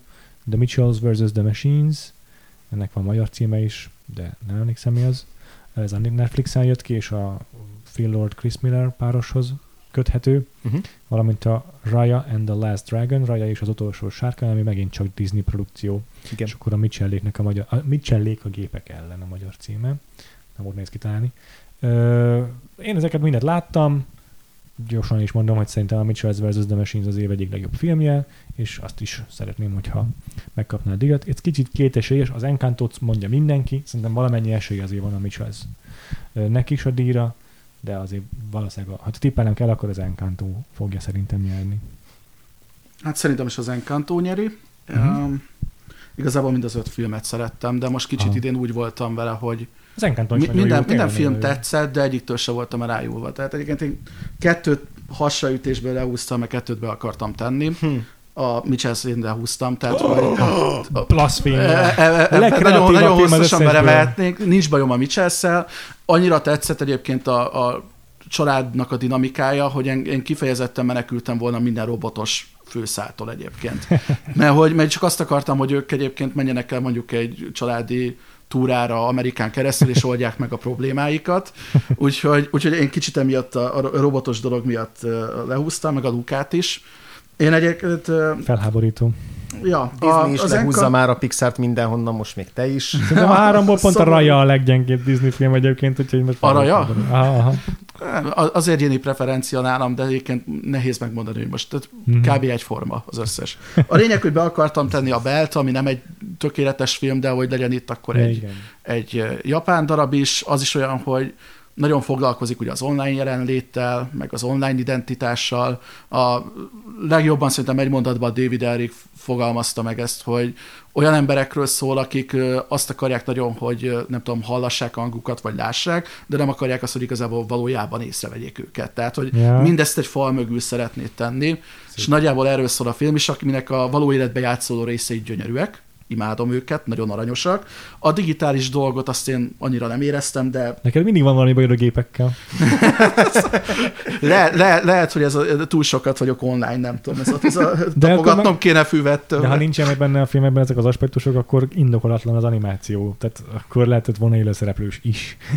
hát ez lehet. A, az ötödik egyébként, ami szerintem egy nagyon jó film, a Netflixen van fönt, ö, japán yeah. hegymászokról szól, de francia film, a Summit of the Gods, uh-huh. ahol valaki, egy-egy hegymászó, vagy igazából egy, egy hobbi hegymászó, aki fotós, egy fickó azután akar járni annak, hogy egy legendás hegymászónak a kameráját akarja megszerezni, aki eltűnt egyszer a Himaláján, és lehet, hogy nem az volt az első ember, aki feljutott a Himalájára, akit ja. nyilván tartanak, hanem esetleg, ha el, előkerülne neki a fényképezőgépe, akkor lehet, hogy azon vannak ugye arra bizonyíték, hogy, hogy lehet, hogy valaki már hamarabb feljutott a csúcsra. Hmm. És az De egész egyébként egy nagyon, nagyon ügyesen, szépen dramatizált film a hegymászásnak a szépségéről is, a veszélyeiről is. Aha. Tehát, hogy az animációt maximálisan kihasználja ez a formátum. Hát szerintem a Michellék is kihasználják az animációt maximálisan. Jó, de azokat mindenki látta, mainstreamek, és igazából csak mondom, kettőt le kellett húzni. A raját meg nem volt szívem. Szóval, amúgy a Flea-nek adnám, akkor gyorsan ki A Flea ez fapados animáció, ilyen kis 12 FPS-es egyszerű karakter. Jó, jó, jó, de hogy oké, okay, most, most, már, most az animációnak a minős, tehát ez egy, ez egy technikai díj, vagy a legjobb film? Ami animációs hát formátumban akkor mi a dokumentumfilmben most mit keresünk? A legjobb filmfilmet, vagy a legjobb dokumentumfilmet ennyi erővel? Nem tudom.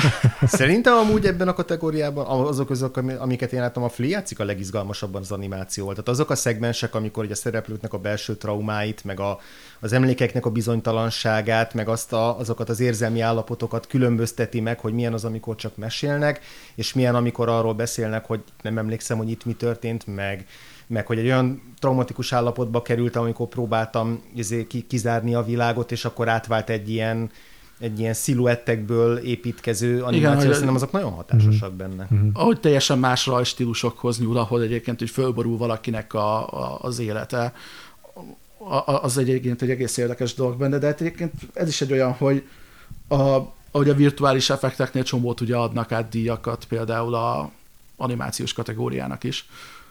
Tehát, hogy, hogy azért mondom, hogy ott például mondjuk díjazzák ezeket, úgyhogy nehéz megmondani, hogy most én, én, én kinek adnám, de hogy mondjam, az viszont nincsen szemem szerintem, hogy mondjuk egy ilyen mainstream nyugati animációban most megmondjam, hogy a, a Raja vagy a Encanto volt a szebb. Ja. Tehát, hogy nem tudnám azt maga biztosan eldönteni, úgyhogy én próbálom sztori alapon. Uh-huh. Uh-huh. Ja. De egyébként szerettem a Mitchells, mielőtt még egy kerészkeresztre feszítesz. Már tök késő, jó film volt. Már késő. csak, csak, igen, nekem az egy olyan film volt, hogy irgalmatlanul lelkes voltam, amikor vége volt, és egy hét után semmire nem emlékeztem belőle. Szóval... De, de nem beszélek tovább, mert csak rontok a helyzetem. Én Na, egyébként ebből az ebből egyedül az Encantót nem láttam még, mm. úgyhogy arról nem tudok nyilatkozni. Feltételezem, hogy egy aranyos és szép Persze. és kedves mese. Meg a invenciózus az is abban, hogy a konfliktus a végén az nem egy leszámolás a nagy mm-hmm. szörnyeteggel, vagy ilyesmi, hanem egy beszélgetés, nem? Vagy egy... Egy, egy családi kis mm. konfliktusnak egy aranyos beszél, beszélgetős lezárása. És jók a karakterek benne nagyon, az egész ilyen mágikus realizmusa egy jó, jó alapszituáció, Aha. jó világot épít. Aha nem sajnálom tőle az Oscar díjat, ha megnyeri egyébként. Uh-huh. Pedig tényleg mindegyik film nagyon jó. Igen, egyébként a másik négy filmet abszolút szerettem, a Raját én is a legkevésbé, azt szerintem a legbézikebb. Uh-huh. Uh, és én is legfeljebb azért húznám le az Encantot, hogy a Belt betegyem, de a Belt se szeretem annyira, tehát hogy nagyjából a száklóval ah. vagyok.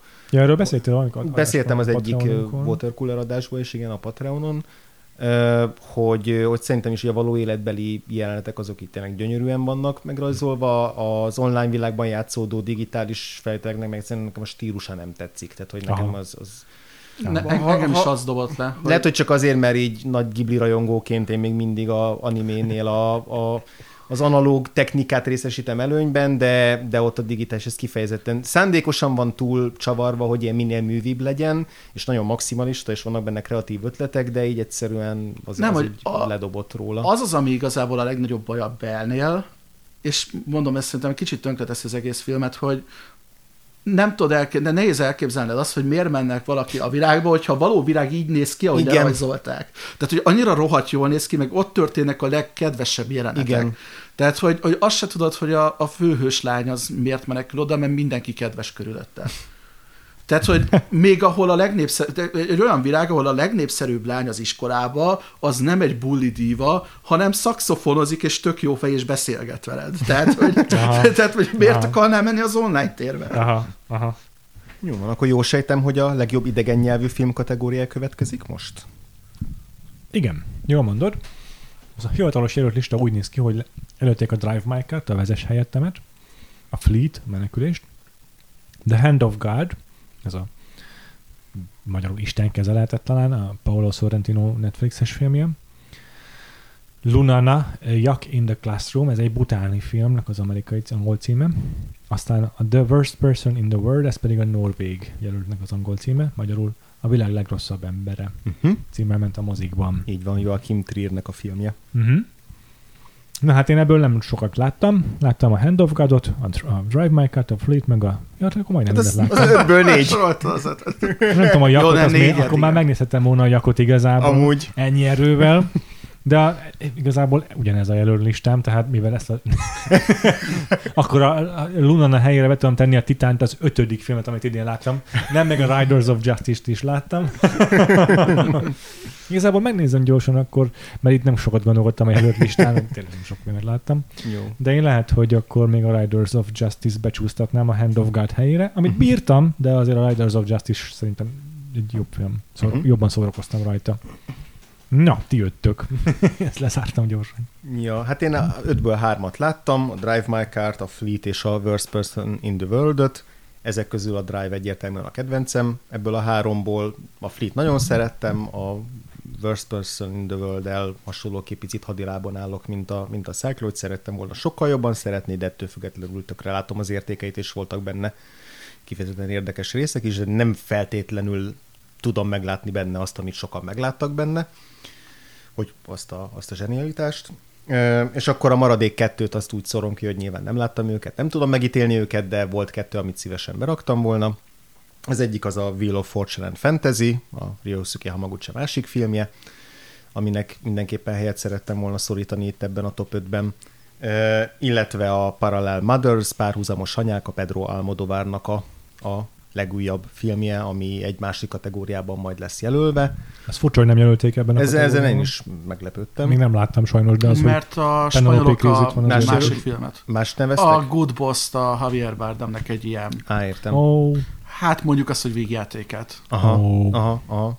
Mert szerintem a párhuzamos mondják, az egy kifejezetten jó film. Nem állítom, hogy egy kiemelkedő, vagy hogy egy nem tudom, eddigi Almodováraim közül a kedvencem, de egy kifejezetten, kifejezetten jó és érdekes film volt, érdekes történelmi távlatokkal, meg voltak ilyen új elemek, amiket még nem láttam korábban az Almodovártól, szóval szerintem bőven itt lenne a helye ebben a top 5-ben. aha. Az Isten keze egyébként egy jobb Belfast. Úgyhogy abszolút érdemes megnézni szerintem. Aha. Csodálkozom igazából, hogy csak ebben a kategóriában, mert ennyi erővel Igen, kevés, én inkább, ha már valami, ez pont ezért a Rómához hasonlítanám, de azért kevésbé szentimentálisabb, és a ja, ja. ilyen Fellini filmeknek a virága inkább megjelenik benne. De egyébként szerintem is egy tök jó film volt. Én mind az ötöt szerettem, én megnéztem a Lunanát is, mindenkit megnyugtatok, hogy van jak az iskolateremben. De ez nem csak egy metafora. Akkor. Nem, nem, nem. Nem, mert nagyon röviden tényleg annyi a sztoria, hogy, hogy elküldenek egy nagyon fiatal tanárt, aki nem tudja, hogy mit kezdjen az életével tanítani a világ legnehezebben elérhető iskolájába. És egyébként ezt a helyszínen forgatták a, a butániak, tehát hogy tényleg nyolc napon keresztül ők is ilyen jakháton meg összvérekkel vittek föl Felszereléseket? felszereléseket, napellemet, mindent, hogy forgatni tudjanak. Gyönyörű helyszínen van, egy, egy kicsit olyan, mint egy ilyen has, a hasonló érzelmi húrokat penget az egész, mint mondjuk a Koda. Tehát, hogy nem lep meg, hogy egyébként itt van. Uh-huh. És egyébként tökre örülök, hogy itt van, mert a előző évben is már megpróbáltak nevezni, de nem tudták, hogy kell egy jelölőbizottság ahhoz az országba, hogy el tud küldeni a filmedet. Most idén nem volt rajta az országuk a honlapon, ahol be lehetett volna küldeni a filmet, úgyhogy nagyon örülök, hogy itt van, mert ez nekik biztos, hogy egy hatalmas siker. Úgyis a Drive My Car nyeri, szerintem, tehát hogy Igen. ez egy papírforma. Én, nekik annak is szurkolok, én is. Igen. Ja. Én pusztán azért cseréltem le négyet, mert, mert volt négy, négy kedvencem. Wow. A, Drive My Car mellé bedobtam a Wheel of Fortune and fantasy mint az András. A Riders of Justice az, az nálam is bekerült. Az szerintem egy meglepően okos film, annak ellenére, hogy szórakoztató. Tehát, hogy az pont az a, az a furcsa egy, amit nagyon ritkán találnak el, mint mondjuk egyébként, amit a Parasite-tól is megkaptam. Tehát, hogy a- az, az nekem azért, én beraktam a Unit, azt nemrég láttam egy hete, lehet, hogy azért egy friss élmény, az olyan, mintha az lenne az indonéz Lady Bird. Nagyon-nagyon jó. Egy, egy coming of age story, de kicsit nehezebb ugye a körülmények, hiszen Indonéziában nősz föl, nem Amerikában, úgyhogy emiatt van egy ilyen sajátos íze, de gyönyörűen, nagyon színes. Tehát, hogy a Unit azt tudom mindenkinek ajánlani, aki szereti ezt a műfajt. Meg ötödikre nagyon sok minden játszhatott volna. Végül egyébként én egy ö, kicsit ilyen melodramatikus sztorit raktam be a dél-koreai Miracle-t, ahol egy fiatal srác folyamatosan leveleket ír, írogat az elnöknek, hogy ö, szeretné, szeretne kapni igazából egy ö, vasúti állomást a falujukba, uh-huh. mert nem lehet kimenni se gyalogúton, nem lehet kimenni autóúton se, úgyhogy csak a vonatsinen keresztül tudnak közlekedni, viszont nem áll meg a vonat. Ezért gyakorlatilag minden nap, amikor kimennek, kvázi meg kell jegyezniük a menetrendet, meg valamennyire az életüket kockáztatják, hogy kijussanak, és emellett van egy ilyen romantikus sztori az iskolában, ugyanakkor van egy ilyen magical realism része, meg, meg mégiscsak van az, hogy összefog a közösség, hogy akkor maguk megépítik ezt az állomást, mm. és egy ilyen nagyon nehéz meghatározni, mert ilyen dél-koreai, tehát hogy öt műfajt beleraktak a filmbe. De ez, a, ez a tipikusan nem az a prémium film, de nagyon-nagyon aranyos, meg közel volt hozzám, úgyhogy, úgyhogy bedobtam. Hát azért egy korai filmnek mindenképpen helyet kell. Á, de, de a azért hivatalos jelöljük az Escape from Mogadis, az nagyon gagyi. Aha. Például. Wow. Szóval, hogy néha leszóljak egyet azért, ne legyen túl gyanús. De amúgy a Dry Maker a saját listámból is a kedvenc, szóval Uh-huh. az, az eléggé toppon van. Uh-huh. Uh-huh. Jó, szerintem haladhatunk tovább. Jó, akkor elérkeztünk a, a forgat- forgatókönyvírói kategóriákhoz, Mhm. uh-huh. azok közül is az adaptáltal fogjuk kezdeni. Oké. Okay. A hivatalos jelölt lista a következő képen fest. Koda, és én nagyon remélem, hogy jól mondom az író nevét, mert ezt nem néztem meg. Sean Heder. Uh-huh. Drive My Car, Ryusuke Hamaguchi és Takamasa Oe. Mm, Dune, Dune, Dune, akkor az angolosan. John Spates, Denis Villeneuve és Eric Roth Mhm. írták. Akkor The Lost Daughter, Maggie Gyllenhaal forgatókönyve, és a The Power of the Dog, ez pedig Jane Campion forgatókönyve. A Power of the Dog egy novellán alapszik, vagy a regényen alapszik, a Mhm. Lost Daughter is egy regényen alapszik, a Dune ugye szintén, a Drive My Car egy rövid történet, egy no- egy novellán alapszik, amit a Murakami Haru, Haruki írt, és a Kóda pedig egy francia filmnek a feldolgozása igazából, egy francia Hm. eredeti film. Adaptációja, remake Jó, uh, hát mondjam akkor megint én, mert mindig eddig így csináltam. Én itt se gondolkodtam azon, hogy mik a hivatalos jelöltek, mégis tök sok az átfedés, igazság szerint, mert a Drive My Car-t én is. Az a baj, hat jelöltem van, és nem tudom, mit húzzak le. Ne húzz le semmit, Ez tele egy- leszek kategóriával, ahol hat jelöltem van. Ez, egy, ez egyébként egy nagyon durva, sokkal durvább kategória idén, mint az eredeti forgatókönyv, pedig fordítva szokott lenni általában. Az eredetivel azok szenvedtem, hogy mit csináljak. Nagyon durva, tényleg. Szóval akkor a hat jelölt, amit csalással hatra egészítettem ki. A West Side Story, ami a nagy hiányzó igazából a hivatalos kategóriából, a uh, Tony Kushner adaptációja az eredeti színpadi darabból, ami tök kreatívan fogalmazza át a scriptet, akkor nálam is itt van Denis Villeneuve-nek a forgatókönyve a Dűnéhez, mert szerintem nagyon ökonomikusan sikerült adaptálniuk egy baromi hosszú könyvet. Akkor amit szintén szeretnék kiemelni a Tick Tick Boom, Steven Levinsonnak a forgatókönyve. A Drive My Car-t is megemlítettem, mert egy nagyon kis rövidke novellából, egy három órás eposzt igazából kikerekítette Ryosuke Hamaguchi, és tök izgalmasan szerintem, de nagyon megőri- megőrizte a murakamiságot. És akkor a Power of the Dog-ot beírtam, mert szinte nem volt rossz a script, meg ugye az is egy tök máshogyan értelmezett, tök máshogy átírt, átszerkesztett sztori, úgyhogy bőven van munka. De igazából nem tudom nem említeni a Cyrano-t. Ami meg egy Helyes. off-Broadway műfaj, Off-Broadway előadásnak az adaptáció, de ugye a Cyrano elebb abból is egy, egy irodalmi mű, tehát egy ilyen többszörös áttét. De szerintem nagyon jó script az is akkor is, úgyhogy legyen az a futottak még jelöltem, de akkor megvan az öt. Csak a futottak még. Ajjajjaj. De nagyon-nagyon jó, tehát tényleg itt vérzik a szívem mindegyikért. Hm. Na jó. Cyclo, vagy András, melyikötök akarja átmenni a mikrofont? Ö, Mennyit húztál el? Nekem kettő maradt bent. Ö, nálam majdnem mindenben maradt a, a, a top 5-ből, viszont még legalább három közül kell eldöntenem, hogy arra az egy kiesőre mi jusson, úgyhogy kezdhetem én, hogy akkor Ja. túl legyek rajta. Mert hogy nálam bemaradt a Drive My Car, a, ugyanazokért az okokból, amiket elmondtál, Péter. Bemaradt a Dűne, ö, nálam bemaradt a Lost Daughter is. Nem olvastam ugyanaz ellen a Ferranténak a, a regényét, és más regényét se, de láttam a My Brilliant Friendből pár évadot, ami szintén az ő egyik másik könyvéből készült. Szóval csak azért mondom, hogy picit úgy képbe vagyok, hogy milyen lehet az ő stílusa, és úgy az alapján, amit így elképzelek, az alapján szerintem tök jól meg tudta őrizni a Lost Daughter is, és egyébként ettől függetlenül pedig, hogyha nem adaptációként tekintek rá, szerintem egy nagyon izgalmas karakter tanulmányokat visz benne végig, és nagyon ö, nehezen kedvelhető karaktereket alkot meg érdekesen, és ilyen viszonylag kompromisszummentesen, szóval szerintem ez, ez egy tök jó, tök jó forgatókönyv a Maggie Gyllenhaaltól és behagytam a Power of the Dogot is, mert hogy nagyon cseles, nagyon ravasz ez a forgatókönyv, és hogy olyan rétegei, tényleg csomó minden csak utólag jön ki, hogy így milyen okosan volt felépítve egyébként, és milyen jól játszik zsánerekkel, meg a karaktereknek az elhelyezésével, nézőpontokkal. Ja. Érdemes a kódát hagytam ki, ezért valószínűleg azt fogja megnyerni ezt a kategóriát. Igen, az a főesélyes most? Hát szerintem, hogyha az adaptált forgatókönyvet megnyeri majd a Power of the Dog, akkor még játszhat az, hogy a Best Picture kategóriában is nyerni fog. Hogyha ezt a kategóriát megnyeri a kóda, akkor biztosak lehetünk benne, hogy a Best Picture is kóda lesz. Én valamiért ez kicsit most így egy ilyen kanária izé a, a Bányában. szénbányában jellegű kategóriának látom, hogy így kb. a kettő között fog eldőlni. Hát egyébként, hogyha ezt is megnyeri, akkor meg a legjobb filmet is, akkor oda mindent elvisz. Mert ez a három jelölés is van. Ö, írói gildet meg a baftát elvitte. Úgyhogy, úgyhogy akkor oda az esélyesebb. Igen. Egy, Egyébként én a Dry My Cart meg a dűnét hagytam bent. A dűnét nagyjából azért, mert semmi előtudásom nincs, de én azt éreztem, hogy ha három mondattal kevesebbet mond a film, akkor fogalmam nincs, miről szól. Ha többet, akkor elalszom. Szóval eltalálták azt a pontot, ahol, ahol, ahol pont működött nálam a, a, a film. El tudom képzelni, hogy ez egy baromi nehéz dolog volt, hogy ez hogy vigyék vászonra.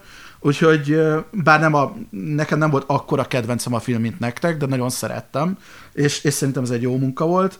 A Sziránót én nekem be kellett írnom az ötbe, leginkább azért, mert annyira okosan fókuszál csak erre a love story-ra, hogy ö, egyszer megy el egy tangentbe, de az is jól áll neki a háborús, háborús. részen. Igen. Úgyhogy, úgyhogy egy nagyon okos script. A Green Knight-ot nekem be kellett írni, és a Last Duel-t is. Úgyhogy. Ezeken nagyon gondolkodtam én. A... a, a Last Duel-t azt leginkább azért, mert nem azt éreztem a Rashomon sztoriknál, általában a legnagyobb veszélyt kikerüli, hogy önismétlő lenne.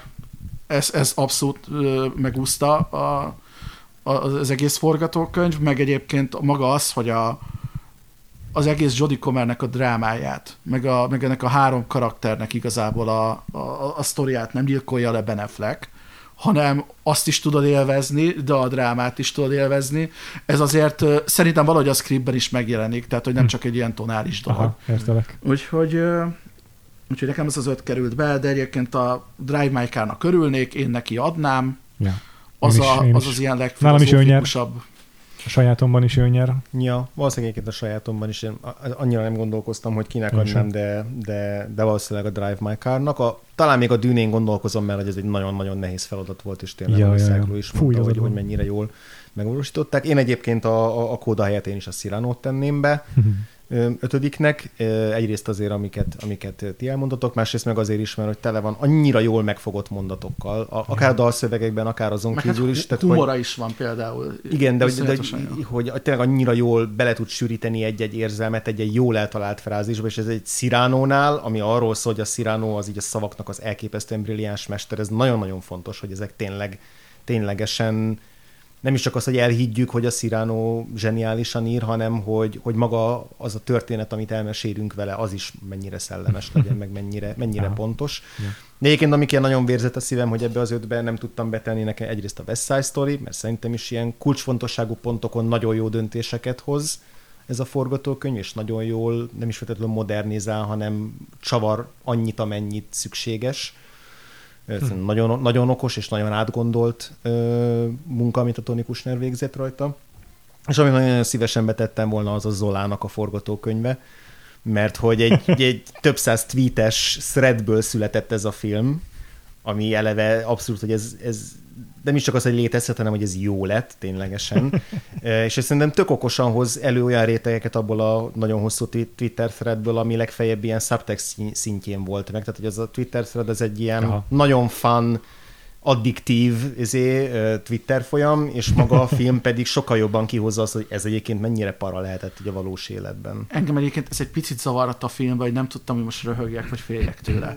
Tehát, hogy, hogy Ja. nem tudtam, hogy tonálisan mit szeretne a film, de egyébként lehet, hogy ez egy olyan dolog, hogy tudod, hogy ott, mikor benne vagy a szituációban, akkor Igen. nagyon para, de utólag, hogy megúsztad, hogy ez azért egy mennyire jó sztori életed végig mesélni Igen. fogod. Igen, nekem pont ezt tetszett, hogy ezt az arányt jól meg tudta találni. Jó van. Az eredeti forgatókönyv kategóriában pedig olyan filmek indulnak, amelyek nem adaptációk, vagy legalábbis egy olyan élő ö, embernek az életét mesélik el, ami nem egy könyv Uh-huh. adaptáción keresztül történik, hanem közvetlenül. Úgyhogy nézzük meg, hogy mik a hivatalos jelöltek. Itt van Belfast, amely Kenneth Branagh a saját szkriptje, a saját életéből. A Don't Look Up, vagyis a Ne nézz fel, Adam McKay sztoria. King Richard, a Richard király, Zach Bailey, a rendezőnek a saját sztori- Mm, sztoria. Nem ő volt a rendező. Nem ő volt? Ja, Nem, nem, nem. én de hülye vagyok, tényleg, bocsánat. Akkor Licorice Pizza, Paul Thomas Anderson, na ez tényleg az ő saját filmje, és az is inkább így a valamennyire saját gyerekkorából ihletett dolgok. És akkor The Worst Person in the World, vagyis a világ legrosszabb embere. Na, ezt a nevet nem tudom, hogy kell kiejteni, mert nem néztem meg, de biztos, hogy nem Eskil Vogt, Az, szerintem. de így van leírva, és így Joachim Trier scriptja, tehát ez a norvég Igen, ott éjszakon a magánhangzókat mindig teljesen máshogy ejtik, mint ahogy gondolnám. És az a norvég az K, az ugye sokszor J, szóval inkább nem próbálkozok ja, ezzel. ja, ja. Igen. Mit kinek szurkoltak, és ki szerintetek az esélyes? Hát ö, szerintem ez egy tök gyenge kategória, így a, eb- ebben az ötösben, tehát én alig hagytam be bent valamit ebből az ötből. Én egyet. Ö, én kettőtben hagytam, de Aha. igazából igen, abból a kettőből is ki tudnék szórni akár egyet, hogyha, Mhm. hogyha nagyon azon múlna, csak nem volt igazából annyi, amennyit be akartam volna rakni melléjük. Értem. De én a Licorice Pizzát és a Worst Person in the World-ot hagytam bent, a másik hármat azt minden további nélkül ki tudtam Ezt szórni. Én a King Richardot még csak a feléig láttam, az egyike azoknak a filmek, amiket nem sikerült befejeznem, és egyébként kifejezetten kellemes élmény nekem. Benne van az összes létező biopikos bénaság, amit nem szeretek a biopikekben, viszont benne vannak azok a sport underdog jellegzetesek, amikkel meg meg lehet venni, ráadásul nagyon szeretem a teniszt, úgyhogy igazából Ah. sok minden nagyon szeretek abba a filmbe, és jobban, mint akár a Kodát vagy a Belfastot. Egy jó script igazából tényleg, tehát professzionálisan Korrektül tök jól össze van rakva. Tehát ebbe, a- a kategóriában szerintem jó Egyébként lehet, hogy még filmeknél jobban előjön, kicsit ilyen lesajnáltnak érzem a King Richardot. Én, nekem amúgy a, az ilyen 90-es éveknek a Disney sportfilmjei azért, a- ez a film van eddig hozzá a legközelebb, és mindegy, tehát hogy nekem, nekem a tenisz is ugyanúgy, valami nem ugyanazok, mint amiket az András elmondott. Én nagyon szerettem ezt a filmet, meg egyszer újra is néztem, mert hogy családnak is megmutattam, mert úgy gondoltam, hogy ez egy nagyon könnyed dolog, és másodjára majd, hogy nem még jobban tetszett. Aha. Úgyhogy Uh-huh. Igen. A Don't Look Up-ot szintén a feléig láttam, és meglepő módon nem utálom, pedig számítottam, hogy utálni fogom. Egyelőre vannak benne, amik idegesítenek, amik szerintem nagyon felszínesek, de egyébként tökre élvezem. Szerintem szórakoztató. Abszolút, abszolút. Hogy nem, nyilván nem egy olyan, amit most azt mondja, hogy úristen a Best Picture-ben valamit meg kéne Nem. nyerni, de hogy a, a, az, az a fajta ilyen fél csillag, meg egy csillag, meg ilyen, ilyen nem Azt tudom, nem ilyen, érzem egyelőre benne, azt, igen. azt én se látom benne, hogy, hogy mi az a, mi Igen. az a nem tudom, az a fő villén, amit Igen. decemberben csinált belőle egyébként. Külön, film különösebben maró szatírának se érzem, de, de tök jól elszórakozom Nem, rajta. nem egy okos film. Nem, igen. Tehát, hogy Ja. kalapáccsal dolgozik, de jól dolgozik kalapáccsal. Igen, igen. Igen, igen, A pódiumra kiállós üvöltözős. Igen, Azaz. igen, igen. A Belfastot pedig utálom, tehát szerintem ez egy borzasztóan rossz film. Trehány, szarul van összerakva minden szinten. Egy jelenetet szerettem benne, a Jamie Dornan, amikor énekel, az tök jó Én volt. azt de- pont nem szeretem benne. Ennyi, akkor Én, kiegészítem. én, én, én, én az, az az egy perc volt benne a jó, és azt megkaptam a trailerben, szóval De én az, ezt- azt is tök hamisan csengem. Már nem az, hogy énekel, hanem maga a jelenet, Világos. tonálisan. Ja, ja, ja. Csomó, csomó ham, de tonális mire eljutam, abban a úgy éreztem, hogy ezért szenvedtem végig a filmet. Tehát, hogy zene van, fények vannak, táncol valaki, ez tök kedves volt. Ez tipikusan az a film, amit így, nem totál megértem, miért utálja valaki aktívan, vagy gyűlöli aktívan az a Belfastot, mert tényleg lehet, de nekem túlságosan is Oscar bait. Mm. De én meg úgy voltam vele, hogy igazából jól el voltam vele, Mm. csak azért, mert ilyen kompentesen összerakott film. Ja. És Értem, hogy te ne annak se tartom, nem, annak se egyébként tartom. én, én se gyűlölöm, tehát ez se azok közé filmek közé tartozik, amit gyűlölök, csak így nagyon untam, és szerintem nagyon, tehát egyszerűen tényleg trehány munka. Tehát így Kenneth Branagh azért tud rendezni ennél jobban is. És Igen. Pedig ez rosszul- azért nagyon villant egy rossz. csomó nagy dolgot, vannak egy tök, tök szép kameramozgás. Uh, ja, majd be, még beszélünk erről úgyis. jó, jó, i- jó. i- i- Forgatókönyv, forgatókönyv. Igen, forgatókönyv, Forgatókönyv, igen. Nem is ragozom ezt tovább, inkább mondom, hogy mi az a három, amit beraktam a, ezek helyett. Beraktam az Anettet, Yes!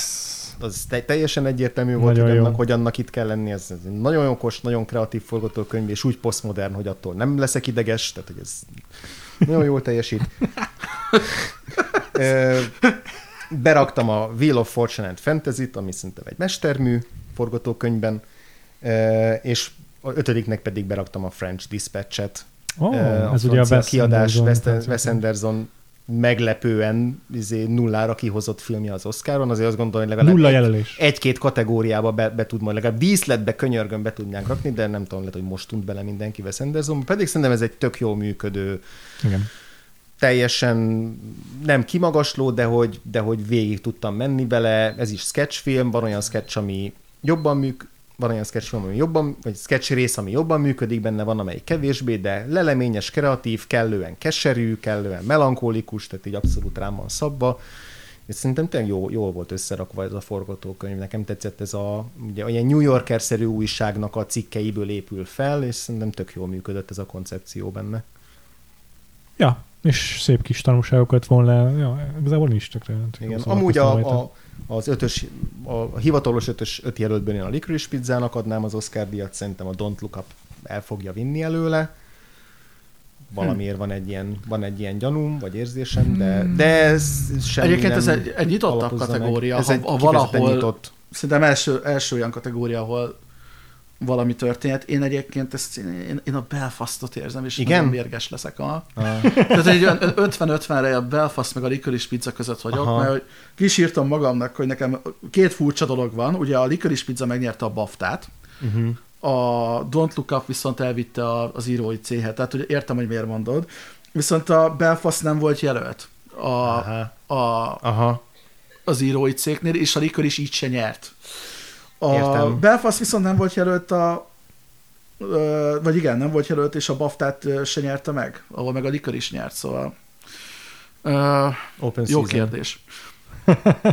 Igen. A, a, az, azt tudom, hogy egyiknek se örülnék. Tehát, hogy a mert, hogy a Don't Look Up-ot én élveztem, de hogy a, ott a színészek által behozott impropoénok, meg, Uh-huh. meg ilyenek. Ja. Tehát, hogy Mhm. Ezt nehéz megalapítani, mi volt leírva ebből a scriptben, kicsit. Igen, Igen, igen, igen, igen, igen. A saját öt jelöltem közül pedig a Wheel of Fortune and Fantasy-nek adnám a, Hm. ezt a díjat, de most már kíváncsi vagyok a ti jelölt listáitokra is. Jó van, akkor elmondom én is. Egyébként teljesen nem tudom eldönteni, nem tudom kire tippeljek, hogy ki fogja megnyerni az Oscárt. Hm. Mm, ahogyan ti is mondtátok. A saját jelöltjeim úgy néznek ki, hogy csak a Licorice Pizza marad bent, de az meg is nyeri. ugyanez. Jelöltem Steven Knight scriptjét a Spencer-t, Hmm. szerintem baromi jó, és az azt hiszem nem adaptáció, bár ugye Diana életéről szól, de ja. herceg életéről szól, vagy hát egy hétvégéről, de teljesen fikció. Az Encantót beírtam, mert szerintem egy tök okosan elmesélt kis mese. Aha. Ott is é- é- ér- értékeltem nagyon a világépítés, meg az, hogy a finálénak a, a, a, a mm, a csúcspontja az egy egészen váratlan, egészen szokatlan Mhm. és csö- csöndes dolog. Akkor a Card Counter, a Paul Schrader? Paul Schrader scriptje szerintem tök jó. Az évfilmje Paul Schrader szerint. Igen. És a Red Rocket van még itt. Sean, Sean Baker. Sean Baker filmje, Aha. igen, szerintem iszonyatosan jó a scriptje, igazából nagyon jó szórakoztam rajta. Hogyha a Likar is nem indult volna ide, akkor az nyert volna. Wow. Ne- nekem nagyon más irányba ment el a listán, én is csak a Licorice pizzát hagytam bent. Abban egyetértünk, hogy egyébként a saját listámon is az nyerne. Uh-huh. É- Én még betoltam a Andrástól a Wheel of Fortune and Fantasy-t, Uh-huh. Tök jó script, igazából három script, és mind három tök jó, szóval a Shiva Baby nekem bekerül az ötbe. Aha, jó. Én mondjuk én nagyon-nagyon szeretem az ilyen ir- irgalmatlanul kínos humort, amivel, amivel ez a film operál, meg egyébként a Spirit Awardon ez, ez nyerte a legjobb ilyen zseppénzből összerakott filmnek a díját is, úgyhogy tényleg, hogyha valaki csak egy darab halotti tóron azt akarja kipróbálni, hogy mennyire lehet irgalmatlanul kínosan érezni magunkat a tág családtól, akkor ez, ez, ez a film ez telébe találja a céltábla közepét. A Riders of Justice-t is beraktam az eredeti scriptbe. Nagyon jó. Jó. Nagyon jó tetszik, ötlet. hogy tonálisan mennyire egy szokatlan dolog, hogy kauzalitásról gondolkodik a filmek, beszélgetünk, közben egy karácsonyi filmként is működik, meg gyászfilmként is működik, és Igen. tele van humorral, szóval egy, egy nagyon érdekes kötéltánc az is, és nekem még az ötödik a Nine Days, ami eddig még nem volt említve, uh, ahol gyakorlatilag az az alapfelállás, hogy lelkek, meg nem született lelkek interjúznak, uh, hogy ki legyen az, aki lehetőséget kap az életre. Általában szoktam szeretni az ilyen, ilyen kicsit ilyen elgondolkodósabb, filozófikusabb darabokat, de itt is van egy, van egy hasonló szentiment, mint a párhjúrimet, hogy miért raktam be, hogy egy jelenetért. Itt nekem annyira meg van csinálva ennek a filmnek a fináléja, hogy szerintem az a kedvenc pillanatom az évből, úgyhogy, úgyhogy azért beraktam, de egyébként, ha egy full scriptet nézek, akkor a Licorice Pizza. Hmm. A Licorice Pizzának ilyen szavazós vagy fogadós oldalakon is a legjobbak a, tehát a legrosszabb a Mhm. szorzója, magyarul a legtöbb esélye van. De még ez is egyébként azon belül is valóban az egyik leginkább nyitott a kategória, mert ahol így az éllovasokat nézzük, ott általában ennél szarabbak a szorzók, tehát Igen. úgyhogy itt nem annyira biztosak azért a fogadó irodák abban, hogy a Licorice Pizza nyer. A másodiknak így a Belfastot teszik, annak Aha. valamivel magasabb a szorzója, de nem Én, sokkal. én azért a Belfastot betippelem, pusztán csak azért, mert ha ezt nem nyeri meg, akkor nullázna, Uh-huh. az meglepne. És meg a korábban még Pizza ilyen- nem? Te, hogy Licorice Pizza nem? A Licorice Pizza is nullázni fog. Na ez az. Ez az. Jó, figyelj, ak- akkor mondom másképp, hogyha megtörténik ez a tragédia, hogy a Belfast elviszi a Licorice Pizza elől, akkor legalább a tippjátékban legyen egy pontom. szóval ak- akkor legalább valami történjen, valami Egyébként, jó. Úgy, egyébként meggyőztetek, most már én is arra hajlok, hogy inkább a Belfast fogja elorozni a Don't Look Up helyet, már csak azért is, mert szerintem nekem az a tippem, hogy idén is be fog bizonyosodni, hogy az akadémia még mindig nem szereti a Netflixet. Tehát, hogy az, hogy most már a Netflix minden létező filmmel indul, amival csak, és az egyik egy nagy ágyú, és még így is egy olyan film fog nyerni valószínűleg Best Picture-t, ami streaming, de nem Netflix, és akkor szerintem a Don't Look Up is erre a sorsra juthat. Ja, milyen igaz, az Apple TV Plus eddig így alig kampányolt Oscarban. Na jó, azt majd a fő fő, de vagy megbeszélhetjük, ez majd érdekes lesz. Róla. Jó van. A rendezőhöz érkeztünk el, és utána még két főszereplőt beszélünk, és végül a legjobb filmet, Ú. és ezzel búcsúzunk el a Nagyon jó. adástól, és aztán folytatjuk a Patreonon. Szuper jó. Úgyhogy a rendező, az úgy nézett ki a hivatalos jelölt lista, valahol az elején lesz, igen. Kenneth Branagh, a Belfast rendezője, Ryusuke Hamaguchi, vagy magyarosabban Hamazuki, Hamaguchi Ryusuke, bocsánat, a Drive My Car és a Vezes helyettem rendezője. Paul Thomas Anderson, a Licorice Pizza rendezője, Jane Campion, a Power of the Dog és a Kutyakarmai között rendezője, és Steven Spielberg, a West Side Story rendezője volt jelölve, és mekkora mák, hogy ebből a csomó címből csak három, vagy csak kettő van lefordítva magyarra. Hát igen, itt ugye ennél a kategóriánál a legnagyobb, nem tudom, felháborodást, vagy meghökkenést az váltottak így a Denis Villeneuve ne, ki, kimaradt a szórásból, ja, miközben egyébként romá a jelölték, filmet és akkor ugye itt mindig felmerül az a kérdés, hogy akkor ez egy olyan film, amit nem rendezett senki, nem csak úgy magától ilyen tök jó lett. Uh, Igen, ezzel a Josh Brolin is rendelt, rendelt egyet az interneten, hogy Igen. ezt nem érti. Tényleg. Helyette egy, pedig egy kellemes meglepetés az, hogy Ryusuke Hamaguchi befért a, a, a top 5-be, ami azért Igen, lehet, hogy ez az Oscarnak a szavazóbázisának a uh-huh. felbővítése nemzetközi arcokkal, igen, ennek az eredménye. Nagyon, nagyon szép és örömteli teljesítmény. De ugye pont ez a, mit a, az élősködők rendezője, a Bong Joon-ho kifogásolt, hogy ha esetleg lenne lenézni arra a két négyzet, izé két újnyi szövegre, ami a képernyő alján van, ezt a két újnyi küszöböt átugrani, akkor, akkor egészen új világ tárulna az Oscar szavazók szeme elé. Ezzel a felirat- feliratokra gondolt, amivel a nemzetközi Egyébként ez egy picit megtekinteni. azért indult. Ma a Worst Person is kapott skriptet, a Igen. Flea is bekerült két másik kategóriába, Uh-huh. úgyhogy De most kicsit van korrigál ezzel, igen, igen, ezt a, ezt a bűntudatát most ledolgozhatja az Oscar, A- vagy az akadémia. Következő nagy lépcső az lesz, hogyha színész jelölnek. Színész Igen. jelölésre még nagyon várunk, igen, Így mert. Renata Reigns sincs itt a főszereplők között, pedig őt nagyon favorizálta mindenki. ázsiai meg filmekből pedig végképp nem filmekből pláne jelölnek soha. Igen, és ez valószínűleg még sokáig is marad szerintem, mert jó eséllyel, ha lesz is idegen nyelvű színész, akkor az is európai lesz. Még hosszú ideig. Ja, igen. Ö, most kezdem én a változatosság kedvéért mondjuk. Ja igen, először tippeket hallgassuk meg. Igen. Ö, szerintem itt azért Jane Campion ezt, ezt be fogja húzni. Hát ez szinte Tehát attól 100%. függetlenül, hogy most a legjobb filmet megkapja-e a Power of the Dogs, én, én nem hiszem, hogy az a, nem tudom, mini backlash, ami most egy nyilatkoz, az egyik köszönőbeszédemét kialakult, az Twitteren az a pár teljesen- ember lehet, hogy negatív. teljesen Már leszavaztak azóta egyébként, úgyhogy már mindegy. Meg tényleg az, hogy a, most a Power of the Dognak így összességében picit leszálló ágban van a, a, az Oscar kampánya, szemben mondjuk a Kodával, ez szerintem nem fog kihatni a, a Jane Campionnek a Jane Campionnak második a Oscar díjára. fogadóirodák beli szorzója is legalacsonyabb, tehát a legtöbb esélye neki van, de konkrétan annyira, hogy ez itt, ez Igen. ha, ha valaha mondtunk olyat, hogy ez most le van zsírozva, és biztos, akkor ez az tényleg az. Tehát így megeszem a kalapon, ha nem Campion. Igen, igen, ezt szerintem van annyira lezsírozva, mint a, nem tudom, a tavalyi Chloe Zseos dolog, Uh-huh. és már csak azért, azért is, mert nem az van, hogy van egy erős másik jelöltje, hanem van egy csomó erős másik jelöltje a kategóriának, úgyhogy tehát, hogy nem látom azt, hogy Nincs valaki, egy egyedül, eh, valaki Igen. egyedül be tudja előzni, mert, mert ha valaki mégis a Jane Campionről átszavaz, vagy, vagy nem is rá akar Sok választási lehetőség akkor van. elég sok komoly jó színész, színész rendező van a kategóriában, ahova, ahova elment az a voks, úgyhogy, ö, úgyhogy szerintem ő, ő ezt behúzza. Ja. Gildet nyerte, Baftát nyerte. Igen. Na akkor András, fejtsd ki a saját jelöltjeidet. Rendben van. Hát itt, itt eddig, eddig finom kesztyűs kézzel bántam dolgokkal, most itt kifejezetten kegyetlen voltam. Komolyan pedig ez egy nagyon jó jelölt. Pedig ez egy lista nagyon jó igazából. jelöltista. Alapvetően, ha csak a Kenneth Branagot húznám le, az, Az is, az is tök az jó is lenne. tök jó lenne. Hát ez az. De ennek ellenére én kettő embert fogok benhagyni ebből az ötből. Amúgy én Wow. is, amúgy én is. És még nem döntöttem el, hogy a, mar- hogy a négy saját jelöltem közül ki lesz az, akit nem tudok betenni erre a három helyre. Tehát hogy most bajba vagyok. Akkor Aha. kimarad Ben, hát tippeljem meg, hogy Spielberg és a um, A Hamaguchi-tól. Ja, az, ja, tényleg, várj, lehet, hogy Hamaguchi-t fogod mondani. Na most már kíváncsi vagyok. De Steven Spielberg biztos van. Steven Spielberg biztos, és nálam ő is nyerné ezt a kategóriát. Wow.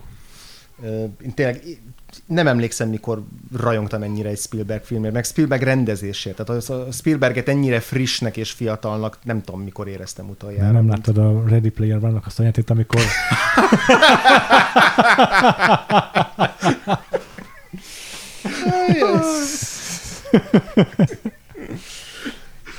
és egyébként mellette Ryusuke Hamaguchi a másik, akit meghagytam hmm. a Drive My Car-nak a rendezésért, mert tényleg ez az egy annyira okosan érzékenyen, finom hangolt film, nagyon sok különböző nem tudom, üzemmódban kell dolgoznia annak a filmnek, így a színházi jelenetektől kezdve így a, a csendes beszélgetésig. A nagy része persze hogy csak beszélgetésekből áll a film, csak, de szerintem sokkal többet játszik így módokkal, hangulatokkal, atmoszférákkal, a, a Murakami féle ö, nagyon jellegzetes hangulatokkal, amiket Péter is említett, szóval, hogy szerintem ez egy nagyon erős ja. rendezői teljesítmény. És akiket viszont beteszek a, a másik három helyre, ö, Denis Villeneuve-nek igazságot szolgáltatok a dűnéért, Oh, yeah. egyszerűen muszáj. Ha megalomán maximalista rendezésért díjat lehetne osztani, akkor Denis Villeneuve-nek már azonnal odaadnám az Oscar díjat, és jó értelemben mondtam ezeket a jelzőket, tényleg szerintem kell az ilyen, ja. ilyen értelembe vett grandiozitás a filmvászonra, nekem, nekem legalábbis szükségem van rá. Én ide raktam, jó, igen, muszáj Joe Wright-ot beraknom a Cyrano-nak a rendezéséért. Oh yeah. Kevés pénzből, a karantén kellős közepén megrendezni egy ennyire jól működő musicalt, aminek az összes esetlensége is hozzátartozik a bájához, hogy nem egy ilyen tökéletesre kipolírozott dolog, hanem a koreográfiában, az énekben is teret hagy a spontaneitásnak, és közben tök izgalmas áttűnésekkel, megoldásokkal játszik. Tehát nagyon... De egyébként nagyon szépek annak a helyez, a filmnek Nagyon. a díszletei is, tehát Nagyon. nagyon. A, a, meg egyébként a képek, a beállítások is nagyon jók. A színészvezetése, tehát Igen, igen. tehát tényleg, tehát minden az, az tényleg kiváló, tehát mondom, miattad nézte meg eredetileg is a filmet, aztán másodikra már nekem is fölment 5 per 5-re. Ö, én, én, nekem csak azért maradt ki egyébként a rendezők közül, mert hogy azt érzem, hogy az első 10 percben lőtte a legnagyobb puskaporját. Tehát, hogy rendezés szempontjából ez uh-huh. egy olyan gyönyörű set piece, hogy megérkezel. Viszont a film azonnal be is ránt. Tehát onnantól kezdve én egy perc be nem kellett a filmnek, hogy én úristen, ezt imádni fogom. Uh-huh. Tehát, hogy fú, nagyon jó. És akkor ötödiknek pedig, és akkor ez lesz az ilyen, az ilyen uh, Káosz kategória? felvonós Vagy káosz izé, jelölt? Én káosz jelöltem, az Janica Bravo a Zoláért. Cyclo pedig jól elmondta, hogy szerintem a tónus nem volt jól Ö, egyértelműsítve. Ö, igen, nekem pont ezt tetszett a filmben, és még a forgatókönyvnél is sokkal inkább a rendezésben éreztem azt, hogy mennyire Mm. friss és meglepő. Tehát, hogy nekem ez volt a legmeglepőbb rendezői megközelítés így, így ebben az évben. Ö, abban az értelemben, hogy fogott egy olyan témát, amit lehetett volna ilyen nagyon szaftosan megcsinálni, ilyen nagyon ponyvára, meg lehetett volna ilyen nagyon vérkomolyra szabni, de szerintem egyszerre csinálta meg azt, hogy, hogy nagyon könnyed, nagyon fun, nagyon ilyen, ilyen light, közben baromi te- tele van ilyen szorongásokkal, tehát úgy nézed vég- végig, hogy így görcsbe van a gyomrod, és harmadrészt pedig valahogy sikerül megvalósítani azt, hogy ténylegesen így átülteti a vászonra azt, azt, hogy mi hogyan élünk így a digitális nem tudom, világ, az okos telefonunkon. Aha. És ezt nem úgy csinálja, hogy felvillantja a kis üzeneteket, ahogy így minden másik film, amilyen eszközt felhasznál, hanem hoz egy olyan ilyen állandó éberség, állandó frusztráció, állandó vibrálás, folyamatosan az az érzésed, hogy így oda kell nyúlnod a telefonodhoz, hogy megnézd rajta, hogy mi történik, egy ilyen, egy ilyen egyszerre addiktív és közben nagyon kellemetlen rossz érzést így végig megvalósít a Ez ilyen filmben. nagyon Uncut Gems-esnek hangzik ez Ö. Hasonló, Vala, valami de olyasmi egyébként szerintem te tök jól összefoglaltad, nekem azon, arra gondoltam, hogy lelőtted a poént, hogy szerintem Ó. valahol egy ilyen eufória meg az Uncut Gems között van. Tehát, hogy, hogy nem tudom, hogy esztétikailag egyikhez se hasonlítanám, de hogy van benne tényleg egy ilyen nagy, nagyon, nagyon fura helyszíneket választ ahhoz, hogy mondjuk például mondjuk mit szerepe van a WC-nek. Tehát, hogy karakterizál azzal, hogy ki hogyan vizel a filmet. Tehát, hogy ilyen Mhm. elképesztő megoldások vannak benne. Igen, És nekem- hogy, úgy értem. Nekem a, valahogy az jutott eszembe, hogy az 8th grade-ből emlékeztek arra jelenetre, amikor a Enya dalra így pörgeti a, a feedet. Na, nekem ez olyan ez a film, csak másfél órán keresztül. Nem pont ugyanazt a hatástérjét, de hogy ott éreztem még ezt, hogy mennyire jól meg tudja ragadni ezt a teljesen abszurd létet, amiben most már minden nap élünk. Úgyhogy de egyszerűen annyira friss volt, tehát ez a egy, egy új hang számomra legalábbis uh, Janica Bravo, és így nagyon kíváncsi vagyok, hogy így mi lesz a következő film, és nagyon szomorú leszek, am- amikor bejelentik valamelyik Marvel filmnek a Ne, ne rendezésére. számíts én, De, de, ja, egy Marvel sorozatot fog csinálni. de igen, én őket szedtem be, és, és nagyon vérzik a szívem, nagyon szerettem volna, nagyon régóta kitartottam Night Shyamalan az Nekem is. a rendezésért. De Idén azért elég is voltam ezzel, hogy nekem tíz nevem van. Ja. Cyclo.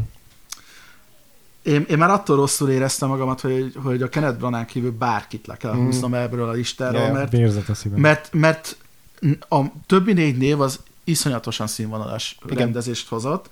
Úgyhogy így, így maradt bennem így is az, hogy már csak a futottak még kategóriába felsorolás szintjén a Rebecca Hall a Passingba szerintem tök jó. Én nem szeretem. Nagyon-nagyon jó időutazós rendezés. Nagyon jó színészvezetés, de szerintem nagyon modoros a film. Én, én pont azt éreztem, hogy nem, nem próbál meg cosplayelni ilyen, ilyen old Hollywood hangulatot, hanem, hanem elhiszem neki, hogy, hogy, hogy egyszerűen akár ezt a filmet ott is készíthették volna abban az érában. Aha, aha. Ö, megint csak futottak még a, a Ridley Scott Last Duelért, mert nagyon, Mhm. nagyon, Nálam nagyon feszes, Sokáig ben nagyon volt minőségi, és egyébként a nem, nem egy extra film, de a Guillermo del Toro-nak a rendezése gyönyörűen néz ki a Nightmare Alley. Fantasztikus hogy... egysnittesekkel dolgozik, meg imádom, ahogyan a kameráját hát, A hóesésért oda Kihangsúlyozon egyes arcokat, tehát ez nagyon-nagyon jó az a rendezés. Úgyhogy ezek így is csak a futottak, mégis így is hat nevem van, mert, mert a Danny villeneuve be akartam rakni, mert, mert egyszerűen egy hülyeség, hogy tényleg ennyi kategóriában ott a dűne, és ő nincs ott és akit mindenféleképpen be akartam még rakni, nekem a David Lowery a Green Knight-ért. Uh-huh. Nekem is futottak hogy, még. Ő nekem, is, futottak nekem talán ő a második kedvencem uh-huh. ebben a kategóriában. Iszonyatosan tudatos a film. Tehát, hogy, hogy ja. az, hogy tele van fura dolgokkal, nagyon-nagyon ö, elvont elemekkel a film, de hogy ebben nem lubickol, hanem ezek csak ugye éppen ott vannak, egy ilyen mellékiszként megmutatva, uh-huh. gyönyörűek a színei, az egésznél a mindenféle vizuális megvalósítás, az gyakorlatilag működik egy metaforaként a filmnek a tanulságára, ahogy színeket választ. Eleve az, hogy színek vannak manapság egy filmen, én már annak körülök. És Egyébként nekem az első helyezett a, meg is lepett, hogy az András leúzta, meg korábban ő volt itt a nagy Paul Thomas Anderson ö, rajongó. Én most jutottam el oda, hogy nekem ő egy ilyen kedvenc rendező lett, tehát hogy uh-huh. szerintem most kaptam tőle meg azt a filmet, amit ti lehet, hogy korábban a Be Blood-dal, vagy a Phantom Thread-del. Uh-huh. Van vagy 5-6 olyan set piece a filmben, amikor mindig, tehát hogy döbbenetes, hogy mennyi helyszínt bejárunk a filmek, és mindig rohadt jól néz ki. Igen. De ez, ez egy nagyon ez erős, nagyon, nagyon, nagyon stacked mezőny. Én nagyon örülnék, hogyha ő nyerné, de szerintem Jane campion se fog rossz ilyen kikötni a díj, de hm. Spielbergnél se lenne, Hamaguchi is tök jó. Úgyhogy ez egy ilyen vannak szuper rendezők manapság. nem tudom. Adték ki a mai adásnak. Na jó, akkor én most olyan neveket mondok, hogy, hogy, hogy akik még nem hazudtak el.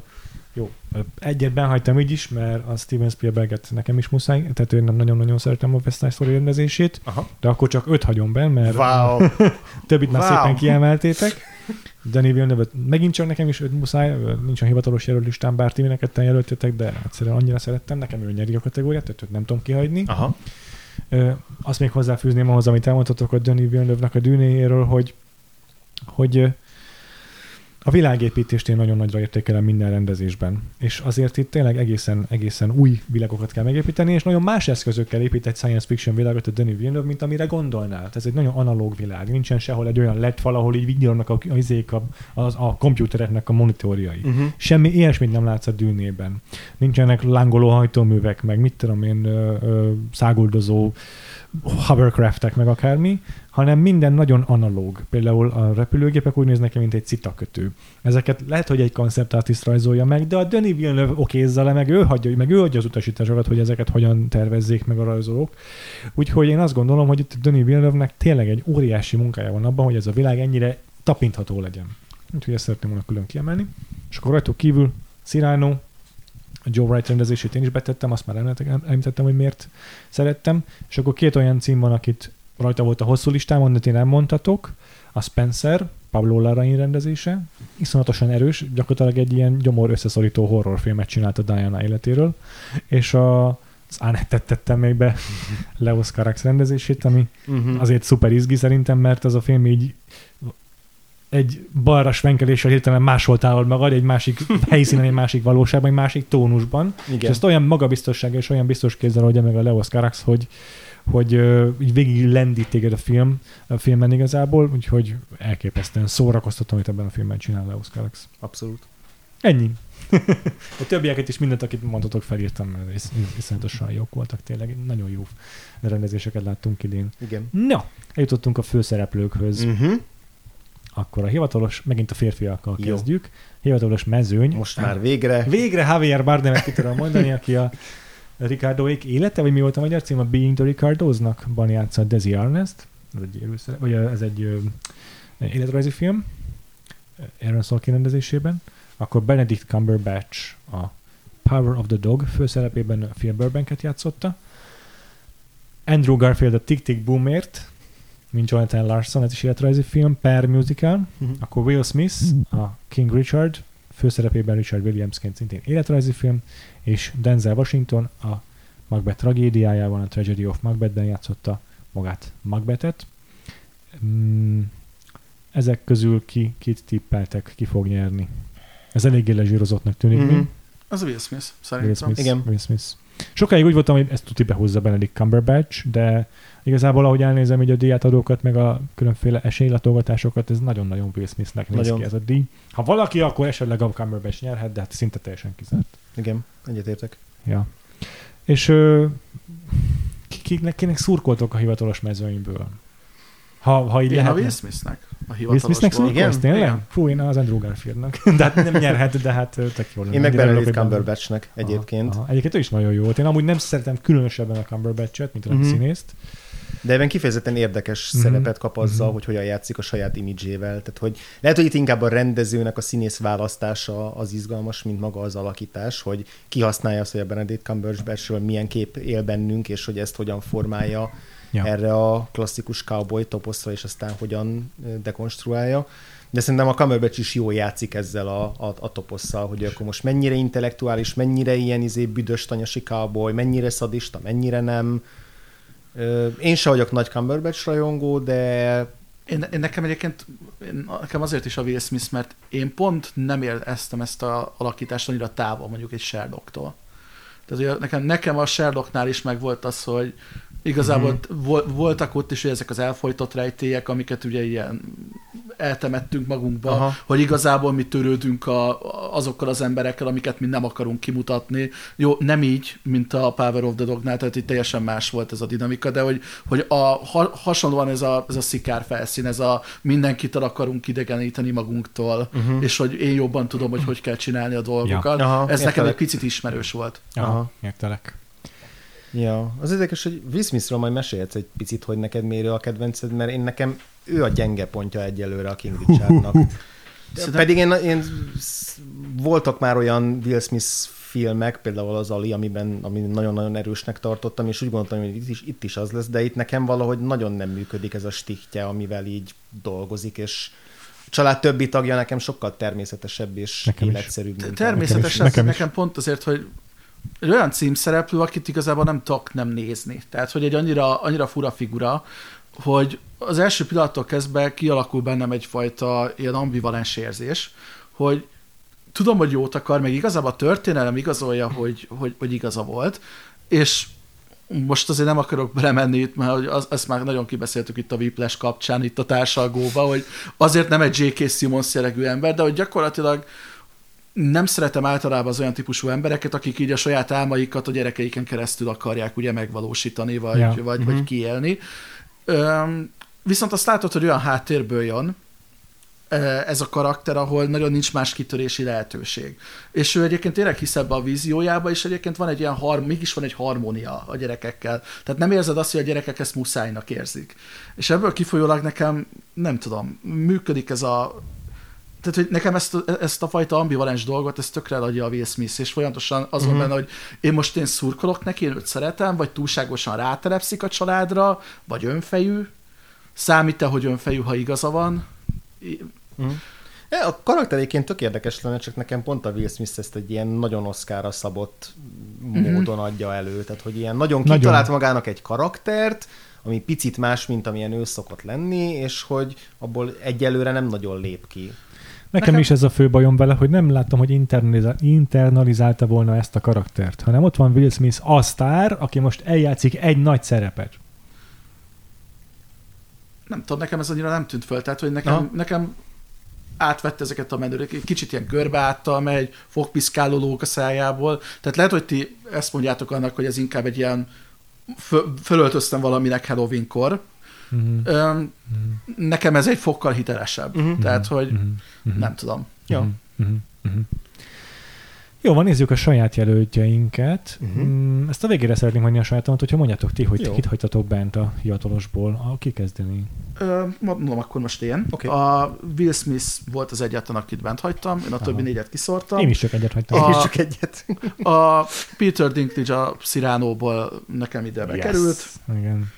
Nagyon jó karakter. Mondanám egyébként, hogy van, van egy kis hasonlóság egyébként a Tyrionos karakteréhez, de ez engem nem zavar. Ja, persze, mert végül is Tehát, választékos.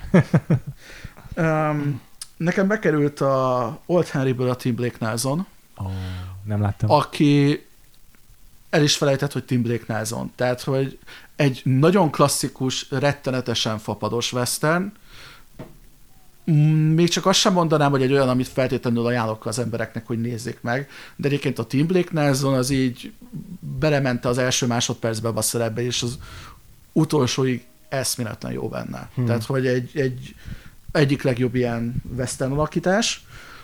Itt van a Drive My Car-ból a Hidetoshi Nichijima, aki három órán keresztül gyakorlatilag a POV karakterünk, akit nem eresztünk el az egész film ja. során. Nagyon-nagyon sztoikus alakítás, és mégis tele van rétegekkel, úgyhogy igen, annyira bólogattok, igen. hogy megyek is tovább, mert szerintem róla még beszélni fogtok.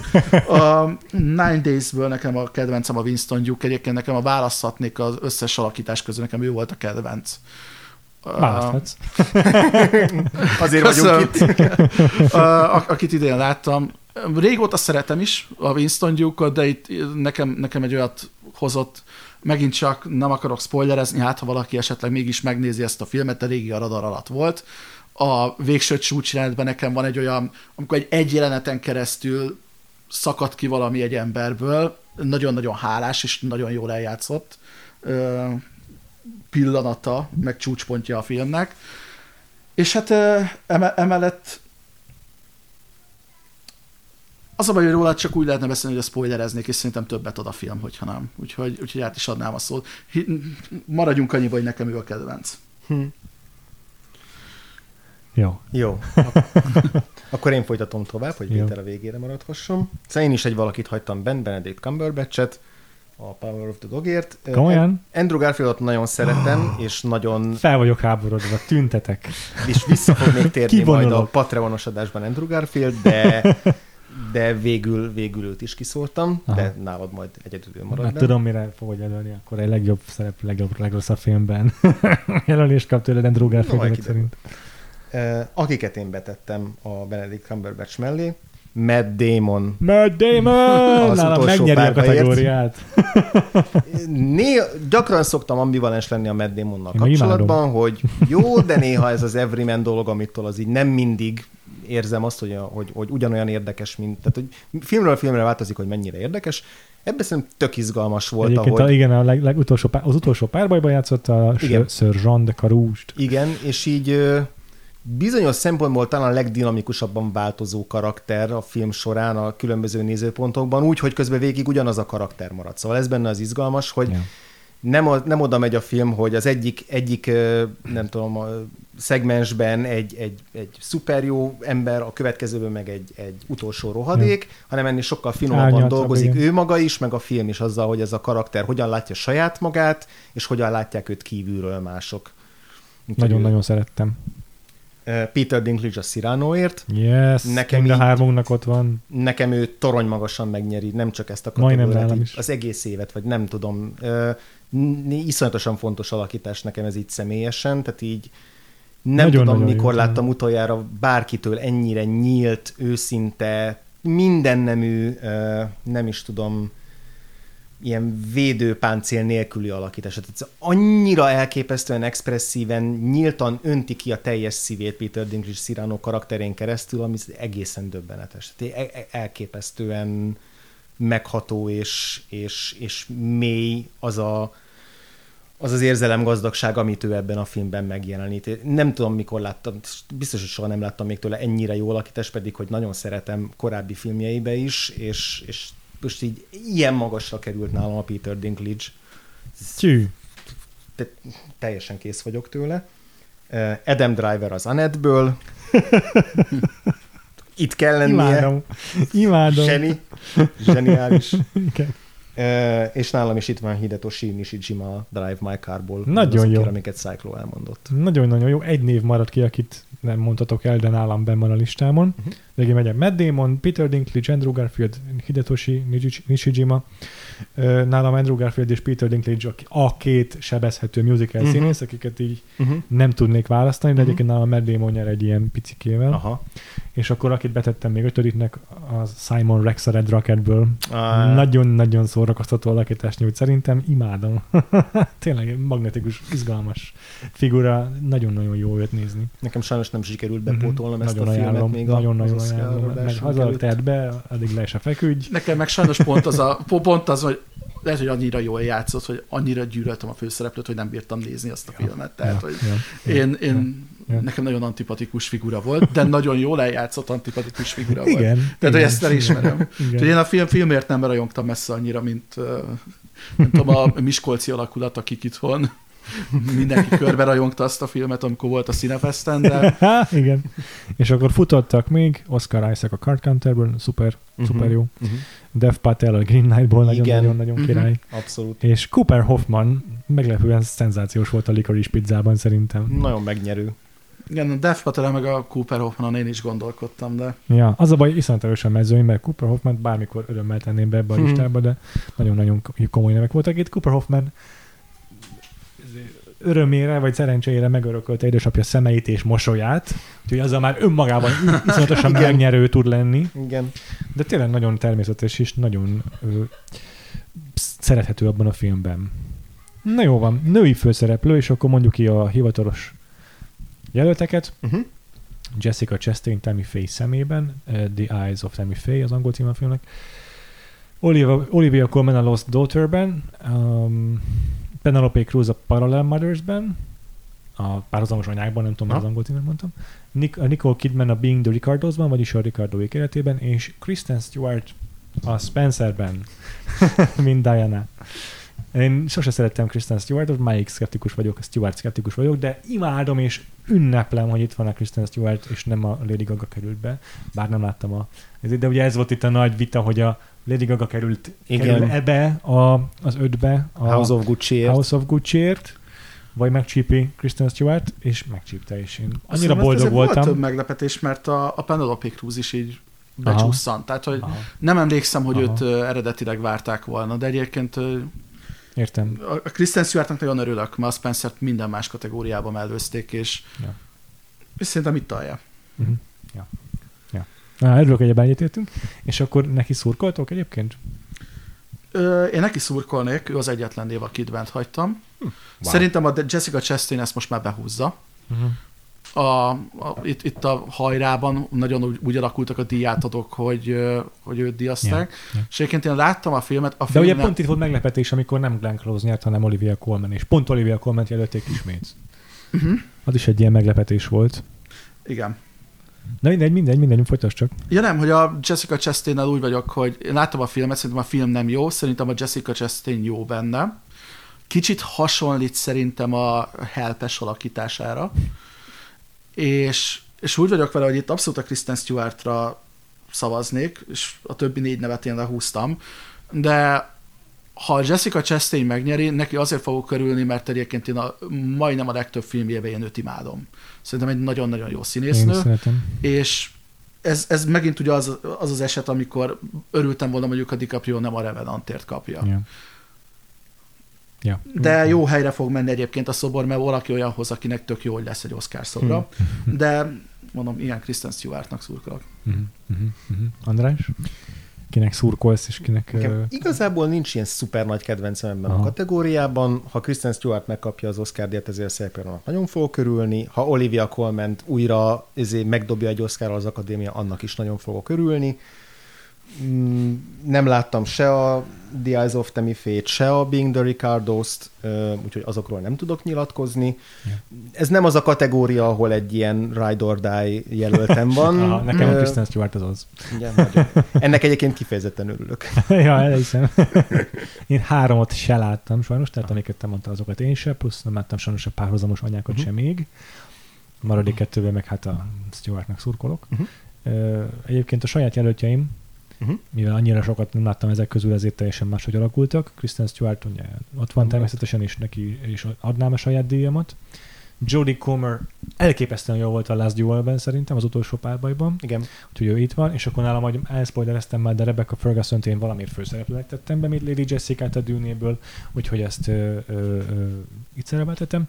Aztán a West Side Story-ban Maria, a Rachel Zegler szerintem annyira jó volt, hogy egy muszáj volt jelölnöm.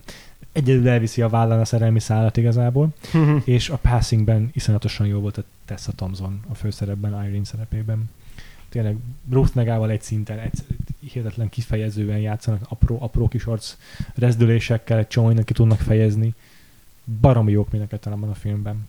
Na, ez az én jelölistám, ti vagytok. Hát én itt most éltem az a lehetőséggel, már nem, ad, nem ajánlottátok, hogy hat jelöltem van. A Kristen Stewart megtartottam, de raktam elé ötöt.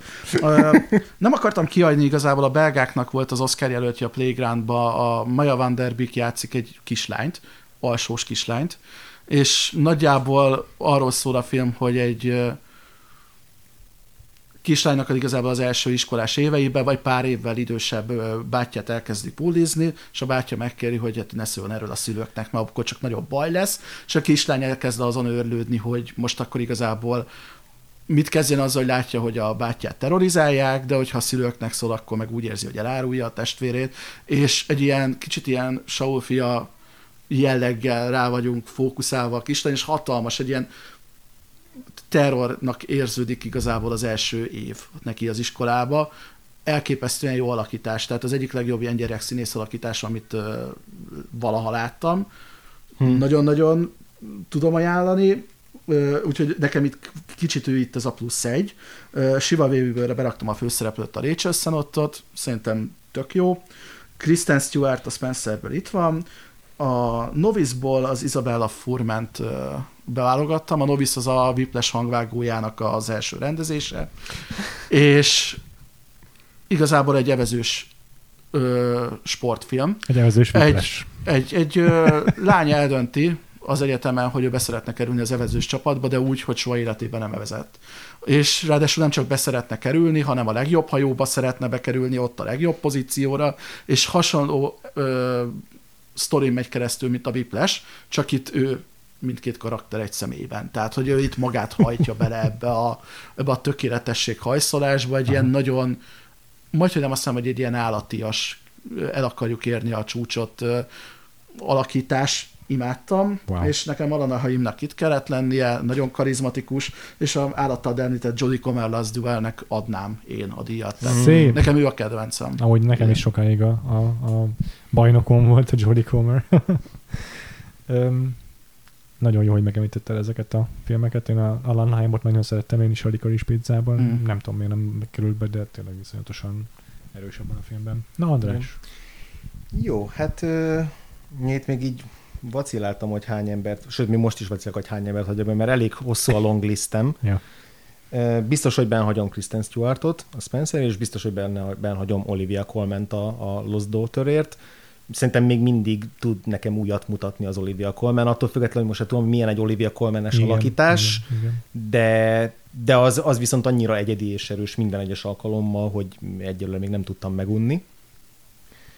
Uh, illetve Penelope Cruz is szenzációsan jó a, a Parallel hmm. Mothers-ben, egy nagyon érett, nagyon okos alakítás, árnyalt, izgalmas, jól veszi az ilyen szappanoperás fordulatokat is, tök jól van hangolva, hasonlóan, mint mondjuk az Antonia Banderas volt a, a, az előző uh, Almodóvár filmben, úgyhogy így szívesen benne hagynám mindhármukat, de Penelope Cruz végül kiadjon, mert elég sokan mérköznek a maradék helyekért, tehát így, így három hely szabadul fel. Jézusom. Na jó. Uh, Alana Mondj el mindenkit. Al- Alana, lehet, hogy most én is egy ilyen hatosat fogok tolni. Akit tudsz, azt akkor suvasz be a következő kategóriába, hogyha itt nem sikerül a Igen, igen, igen. Amúgy, amúgy igen.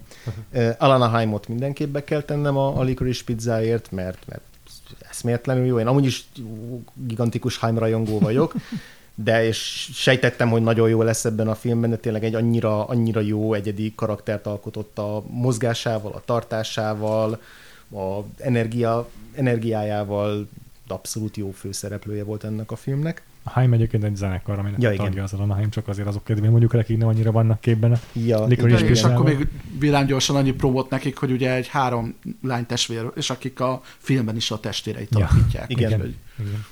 És a Paul Thomas Anderson rendezte rengeteg klipjüket. Ja, igen, igen. És, ilyen... és a Paul Thomas Andersonnak a tanárnője volt az anyukájuk, szóval egészen szürreális kapcsolatok, wow, kapcsolatok okay. vannak így köztük.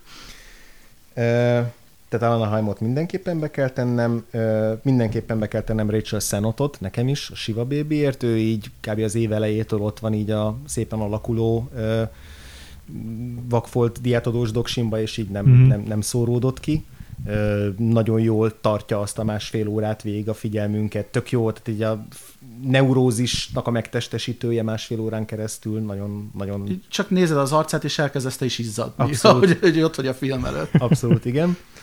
E, és akkor a, a, az ötödik hivatalos helyre én is Tessa Thompson teszem be a Passingból.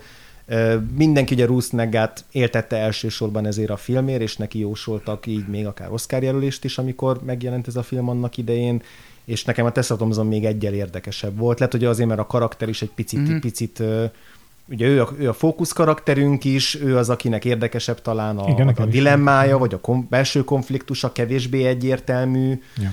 Ö, halkabb is az ő alakítása, visszafogottabb is, és szerintem Tessa Thompsontól se feltétlenül láttam még ezt a regisztert, mint Igen. most. Tehát, hogy ő, ő sokkal több újat tudott mutatni számomra ebben a filmben, és, és meglepően eddig is nagyon szerettem, de hogy egy meglepő arcát tudta itt Ja. megmutatni. Ja, ja, ja. De hát nagyon vérzik a szívem a, a Jodie Comerért, a Rachel Zeglerért, tehát ő, ők, ők mind itt kellett volna, hogy legyenek az én ötös listámon.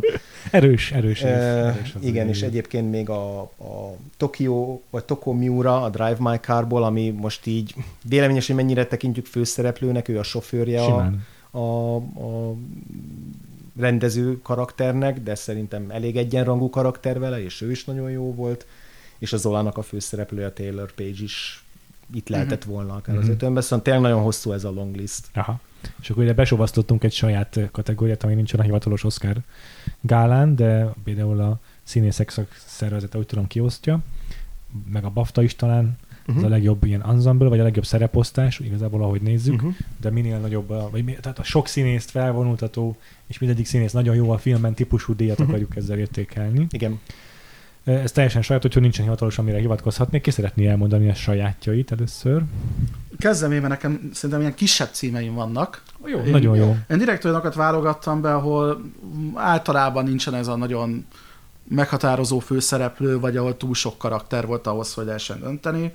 A, egy filmről beszéltünk eddig szerintem ezek közül, a Riders of Justice-t én beraktam. Wow, aha, nagyon jó. Ott, ott, ott tök jó mindenki. A Ja. Mads Mikkelsen, a lánya, a négy fickó, aki Ja. vele dolgozik igazából. Tök jó, igen. A Hand of God-ot nem tudtam kihagyni, tele van oh. rengeteg érdekes figurával Igen, az igen. a film. igen. Mindenki baromi jól alakít, de tényleg csak ilyen, ilyen három perceket is. Igen, Tehát, ez, hogy ez, ez tényleg- nagyon, nagyon közös szerintem a Licorice pizzában, meg ebben, hogy így felbukkan ebben ilyen örökre megjegyezhető figurák. Mhm. Tehát, hogy például egyébként könnyű lett volna a Licorice pizzát is beraknom, de tényleg csak Igen. azért nem, mert akartam ide új címeket. A House of Gucci-t kicsit ilyen Ká- Káosz lázadásból. Az, figyelj, az, van egy film tele csúcs színészekkel, és mindenki más olasz akcentust hoz a forgatásra, az zseniális. Tehát, hogy én nagyon-nagyon jól szórakoztam azon a filmen, úgyhogy nekem a House of Gucci-t meg kell említeni. Akkor volt a The Warriors című film, nem tudom, hallottatok-e róla. Nope.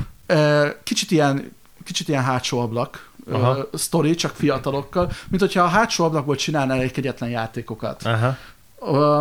A, főszereplő pár a Sidney Sweeney meg a Justice Smith benne, akik beköltöznek a egyik lakásba, és elkezdik megfigyelni a szemközti házaspárt, ahol a Ben Hardy meg a Natasha Liu Bordizzo van, és egy tök jó, egy ilyen, egy ilyen nagyon-nagyon-nagyon horni, fiatalos thriller. Uh-huh. Máshova nagyon nem tudtam besúvasztani őket, de mind a négy szereplő rohadt jó.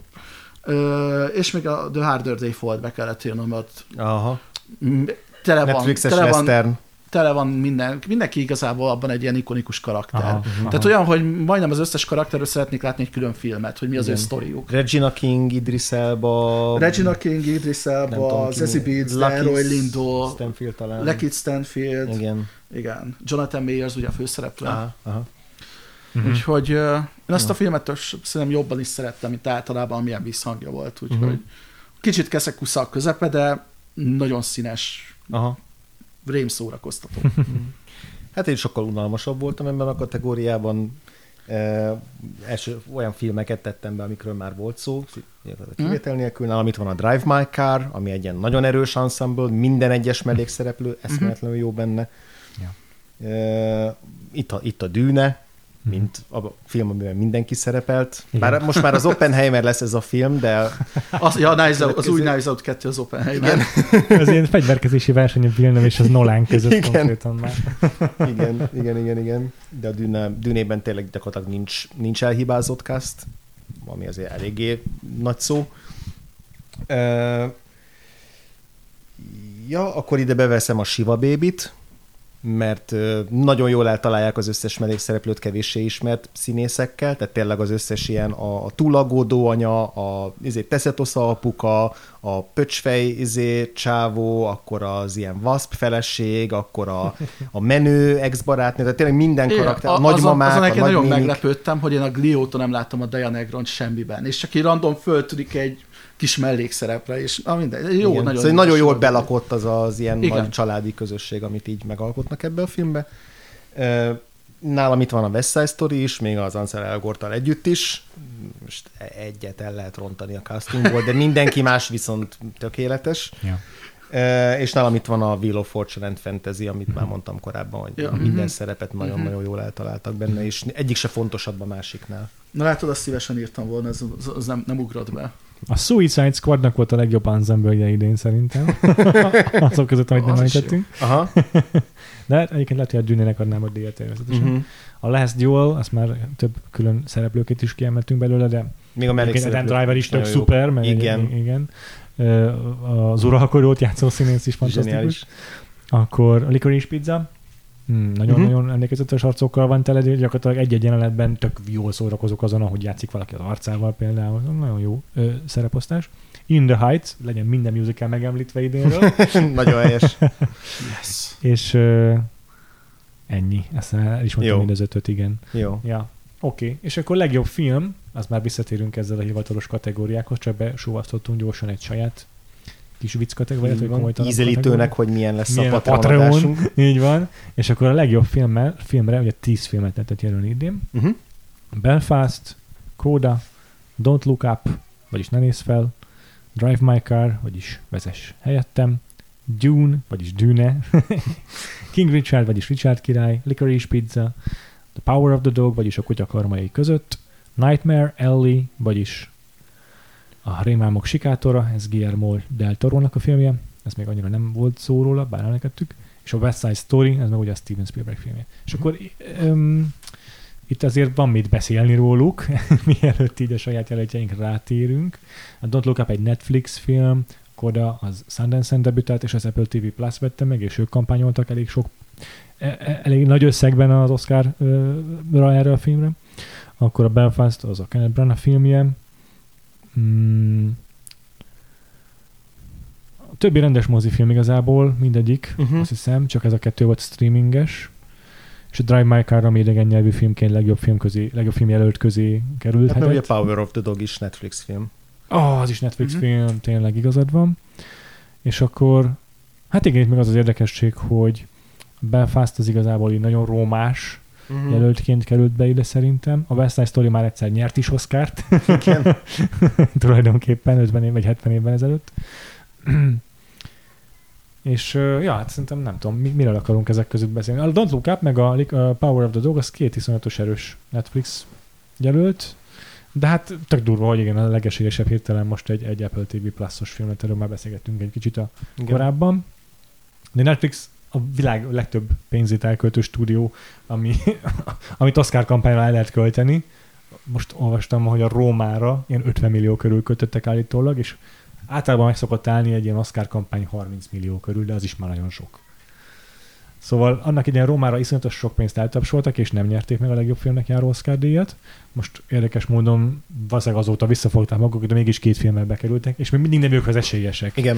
Vagyis hát jó, a Power of the Dog az óriási nagy esély. Tehát hogy ez egy ilyen nagyon presztis dolog. Hát hogy 50 milliót elköltöttek rá a Rómára. Szerintem Most már, most már lehet, hogy visszafogták magukat, mert Mhm. annak idején ezzel befürödtek, de, de hát a Prestige az Prestige. Nem azért nagyon Mert bosszanthatja ez, őket. ez kicsit Ja, egyébként ja. a Power of the Dogot azt olyannak érzem, ilyen sport hasonlattal él, vagy amikor már annyira vezetsz, hogy elkezdesz kocogni a végén. Aha, Tehát, hogy, Igen. hogy hol vannak a többiek, meg, meg már amúgy is közel van a cél.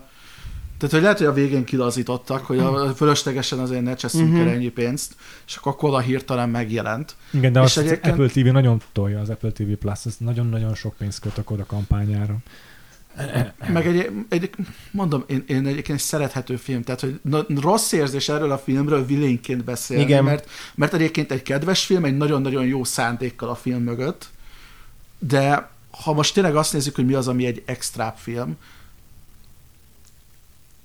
nem t- engem, engem az is zavar már, hogy ez a, ez a két film az, ami ebből a kategóriába bekerült ugye egyébként az élmezőnybe, tehát Mhm. hogy Hm. És mit szóltok ahhoz, hogy a Nightmare Alley itt van? Mert hogy azt ugye nem szerette se a kritikus, Nagyon se, meg fura. se a Igen. nézőközönség. Ezt beszéltek. Hogy ez csak egy ilyen, egy ilyen még visszamaradt ö, rokon szemva Del Toro meg a, A ví- vízérintése vízérintése miatt. Én szerintem ezt, ennek biztos. tudom be. Szerintem is. Én Lehet egyébként, hogy az. Ö, ami, ami általában itt még a Nightmare Alley-vel viaskodott, hogy ugye mi, mi fog belekerülni a tizedik helyre. A Tragedy of Macbeth volt viszonylag közel ilyen fogadóirodáknál, mikor erről szó volt. A Being the Ricardos és a Tick Tick Boom. És szerintem Aha. mindhárom filmtől jobb. Úgyhogy... A Tick Tick Boom sokkal jobb. Oké. Nekem, a- én, én a Tick Tick Boom nekem nagyon hátul van a musical rangsorba idén. Mm. Úgyhogy... Mhm, mhm, Öm, mhm. de egyébként érezhetően a Nightmare Alley a tizedik. Ja. Ja. A Don't Look Up-ot, az nem lep meg, hogy itt van, mert sokkal rosszabb filmekért itt volt már az Adam McKay, Ja, mint a Vice Igen. például. Hú, tényleg. Úgyhogy, Igen. de nem egy olyan, aminek szerintem nyernie kéne. Mert ez egy ilyen közbeszédformáló film volt azért hosszú ideig, így decemberben nagyon-nagyon sokan Igen. megnézték azt a Netflixen. igen. Én egyébként állítom, hogy ennek a filmnek pont azt tett a legrosszabbat, mert hogy Jó, most lett film, egy olyan diskurzus arról a filmről, hogy mennyire fontos, vagy nem fontos. Senkit nem hat meg, hát a Green, Igen. Green Book is simán megnyerte, pedig azt, azt komolyan azért így kasszákat egyenisítettek már az ilyen filmes körökben, szóval ez nem hatja meg az, az, az, az érdekes nekem, hogy se a Dűne, se a West Side Story. Talán a Dűne a műfaja miatt kevésbé. Na a West Side Story egyébként egy gyönyörűen sikerült dolog, egy Spielberg film. Spielberget szokta szeretni az akadémia. Mhm. Musicalekkel sincs baja, mert La La Landet is elhalmozta, a Chicago nyert. Szóval Hát szerintem a West Side Story-nál azért az nyomott Hogy sokat volt. hogy, hogy ö, Szerintem ez szól ellene, hogy egyszer már volt. Szerintem inkább, inkább az, hogy akkor átbukott a, a mozipénztáraknál. Tehát, hogy azért az sokak kedvét elvette, att, elvette attól az akadémiánál, hogy így mögé álljanak, vagy hogy egyáltalán érdekelje őket. Ja. Spielberg is olyan rendező, Lehet. hogy igen, szereti őt az akadémia, régóta ott van, de azért mondjuk az elmúlt tíz évben már Majd, majd, majd, a, majd a ér majd megáll. volt, volt már jó néhányszor, hogy nem jelölték, meg, meg nem. Szóval, hogy szerintem Spielberg is picit kikopott, hogy őt, jó, az ő így biztosra vesszük, Spielberg itt van nekünk, Spielberg, Spielberg, de hogy így kevésbé volt talán meg az a ráismerés, hogy... Meg az, hogy nem eredeti. Spielberg film, ez szerintem Mhm. nem annyira vonzol, vagy nem annyira Simán tűzbe a, a, az akadémiát. Mondom, majd az, a Fablemans az pont egy ilyen nagyon személyes sztori, erőt Ja, ja, ja. majd akkor majd elhalmazhatják. Ja, ja. Szerintem most kicsit így kivárnak. Ja, ja. Nem, nem tudatosan ez a döntés, de szerintem biztos, hogy jövőre majd ezt fogjuk látni. Ja, igen. Egyébként hát tök hasonlóan gondolkodok én is, ahogyan te. A, ami még ugye érdekes, az a Drive My Car, mert hogy idegen nyelvű filmként megint van egy jelölt, de megint egy jelölt van, csak ez egy ilyen furcsa Hm.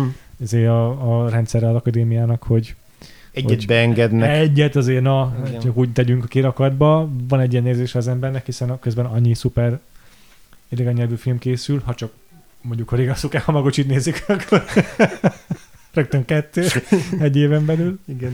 De tényleg mindig egyet kiválasznak, amit aztán így a, a, a kardjukra emelnek, vagy hogy mondjam. Mm, Megérdemli a Drive My Car, hogy itt legyen szerintem, mert tényleg egy szuper film. Én nagyon-nagyon-nagyon élveztem, és nagyon meg, meg, megindító film szerintem.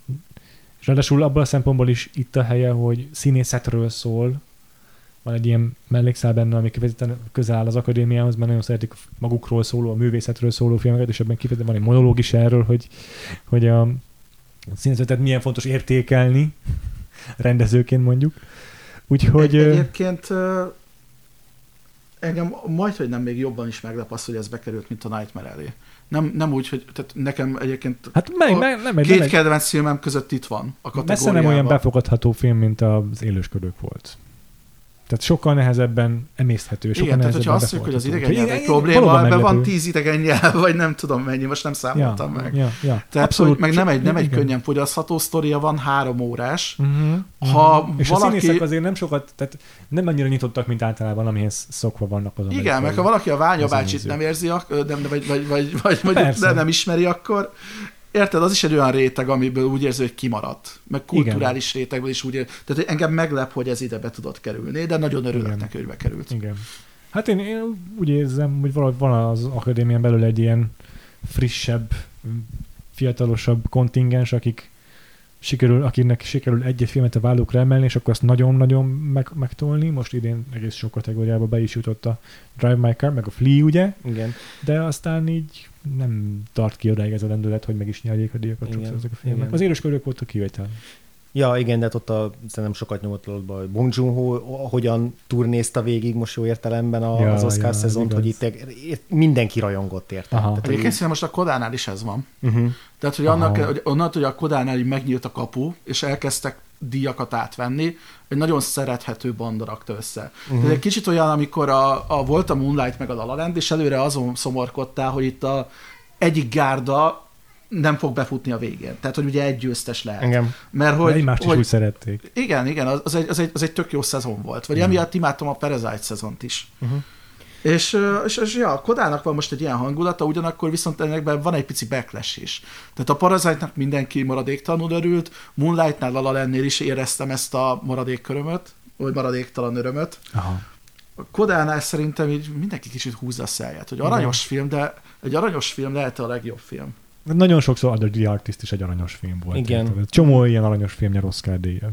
Igen, abszolút. Amikre Igen. aztán nem is emlékszünk, és azért nem is úgy neked se eszedbe, hogy ja, amúgy igen, az akadémia favorizálja az ilyen aranyos filmeket. Igen. De egyébként, ha már aranyos film, a King Richard egy jobb aranyos film. Szerintem. Hát, ja, lehet, igen, hogy az is így. Meg sok tekintetben kipipál több checkboxot, mert ez az életrajzi dolog is nagyon bejön. Ugye, ha megnézzük a színészek kategóriáit, egy csomó ö, életrajzi alakítás van azok között is, tehát ez különösen be van kattanva az akadémiának.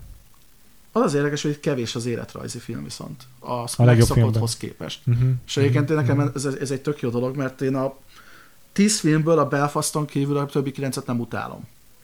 És az már egy, az, Micsoda Aztán egy előrelépés. ebbe az adásba egyébként.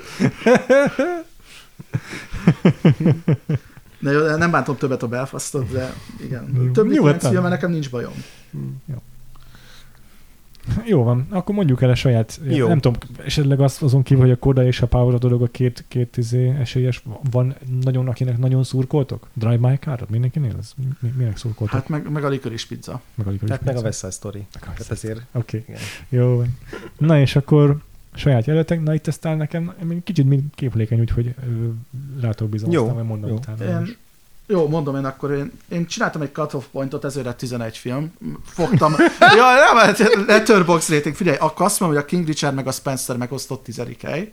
Szóval a King Richard az nekem bent maradt, Wow. a Spencer bejött még így tizedikre.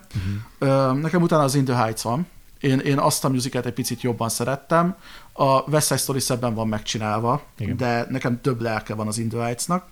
A Wheel of Fortune and Fantasy, Green Knight, The Last Duel, Riders of Justice, Nine Days, és utána van egy top 3, ami egy erős top 3 nekem. A Cyrano, a Licorice Pizza és a Drive Car. Aha. Aha. Ezek közül össze-vissza pakolgattam, hogy most igazából mi a kedvencem. Uh-huh. A Drive My Car a legkifinomultabb film az összes Mhm, uh-huh. közül.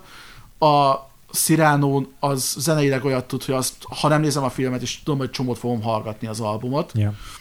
A Licorice Pizza lesz szerintem ezek közül a filmek közül, az, amit a legtöbbször fogok látni. Úgyhogy eh, ha nagyon-nagyon választanom kéne a három közül, akkor én a Licorice Pizzának adnám. Uh-huh. De a Drive My Car meg a Cyrano az így ahogy a Bong Joon-ho mondta, amikor megkapta a rendezői oszkát, hogy ha lenne egy Texas chainsaw háromba vágná, ő ötbe vágta volna, de én, igen, én háromba vágnám nekik, és mindenkinek jusson egy darab.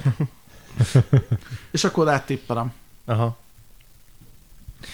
Jó, én is a Kodát tippelem győztesnek, én a 10-ből 5-öt hagytam bent, senkinek nem lesz meglepetés most már, hogy bennmaradt a Drive My Car, bennmaradt a Dűne, bennmaradt a Licorice Pizza, a Power of the Dog és a West Side Story, Nekem igazából egyébként a, a, ugye a Licorice Pizzát tegnap láttam, tegnap este, Igen. Igen. és így nem vagyok ilyen azonnal over the moon iránta annyira, mint mondjuk te Cyclo.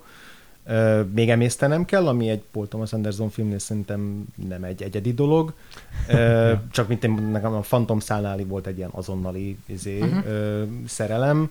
Ö, Itt még nem, nem, ér, nem, nem tudott mindig úgy elkapni azonnal, mint amennyire a film közben, mint amennyire gondoltam volna, de ezzel együtt te teljesen tök szuper film, csak, csak tényleg nem egy ilyen, nem egy ilyen azonnali rajongás.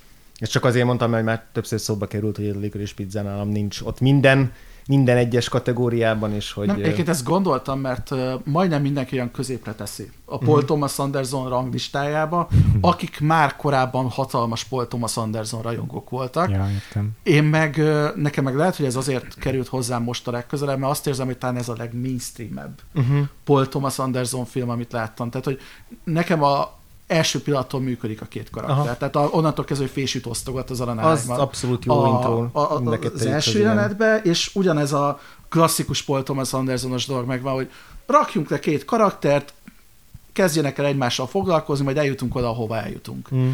És uh, valószínű azért nálam most egyébként ez a eddigi kedvenc PTA filmem, Aha. mert a mindkét karaktert imádtam. Ja. De közben nagyon fura film. Én azt éreztem közben, hogy ilyen nagyon, Aha. nagyon ilyen, de értem, hogy miért a legmainstreamebb, de hogy közben meg ilyen, meg ilyen nagyon out of the box, a humora fura egy csomószor, a, a ritmusa, a történetvezetése, epizódikus is, de nem is, egy ilyen nagyívű coming of age, de nem is, hogy egyáltalán még nem, nem tudok fogást találni rajta, ami tök izgi dolog egyébként. Nálam egyébként valószínű az is működik, hogy nagyon sok filmnél ezt szoktam mondani, hogy ha valami nekem túl realisztikus, az egy picit hátrébb esik, uh-huh.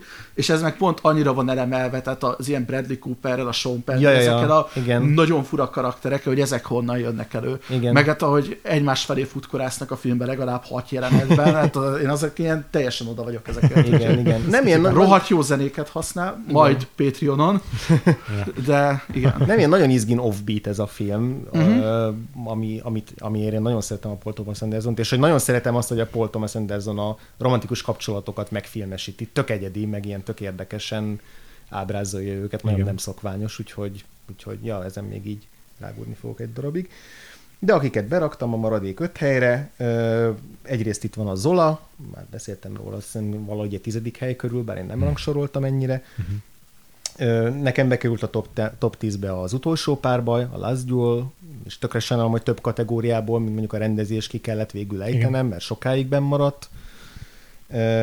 Itt van az Anett, Uh-huh. van á, hogy itt van az Anett, és természetesen itt van a Cyrano és a Wheel of Fortune Fantasy. Nálam egyébként ez a kettő így a, a top filmem ebből az évből. A Drive My Car-t is nagyon szerettem, nagyon izgalmas, tök jó, hogy két ennyire különböző Hamaguchi film volt idén. Nekem egy picit még mindig orhosszal a Wheel of Fortune Fantasy az közelebb van hozzám.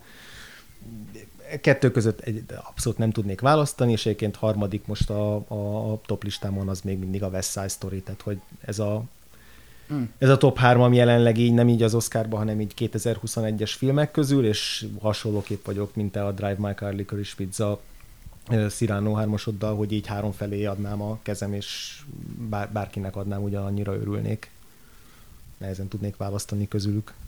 Na, Na, sikerült dűl- dűlőre jutnod? Sikerült. Elég időt hagytunk neked? köszönöm. tűnére Pont, jutnod? pont sikerült befejeznem a top listámat. Úgyhogy a tizediktől az első helyezettig rangsorolva mondom. Uh-huh. Utolsó párbaj Zöld Lovag, Kutyakarmai között Red Rocket, Cyrano, Licorice Pizza, Annette, Drive My Car, West Side Story, Dűne.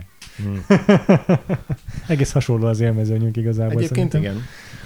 Amúgy Dűnét szerintem ez érdekes mert filmet pont ezen gondolkodtam közben, hogy a Kodát meg a Power of the Dogot nagyjából megmagyarázza az is, hogy a, úgy működnek azért ezek, hogy ha belegondolsz, hogy szavaz mindenki az akadémiába, és ha mindenkinek csak van egy virdó kedvence, de a másiknak más lesz.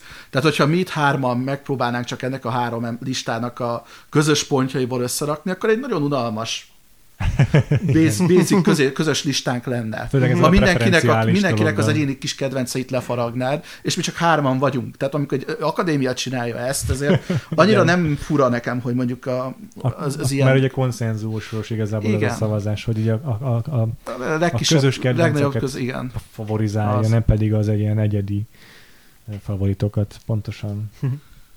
Ne, ez igaz, nagyon igaz. Tök jó, tök jó meglátás. E, ugye gyorsan összefoglalva, azért tippeljük valószínűleg mind a hárman a kódát, mert valószínűleg az a leginkább közös nevező típusú film. Ami a legtöbb ember ilyen második, harmadik helyen szerepelhet Igen. mondjuk a saját listáján. Igen. És eddig nagyon favorizálták az ilyen fogadóirodákat, mert mindenki a Power of the Dogot, de azt ne felejtsük el, hogy az Oscaron van ez a preferenciális szavazás, ami még inkább előtérbe helyezi az ilyen típusú filmeket, mint a Kóda, amik mindenkinek tetszenek, lehet, hogy első helyre senki nem teszi, vagy kevesebben, de mindenkinek tetszenek. Senkinek nem kifogásolható. Ja. A Power of the Dogot lehet, hogy egy csomó szavazó már felénél lekapcsoltam. Egyébként nagyon sok kategória van lefutva, furcsa mód nekem. Hírtam egyébként én annó ötöt, hogy az összes kategóriát összenézve, ahol azt érzem, hogy lehet valami upset a elsőhez képest.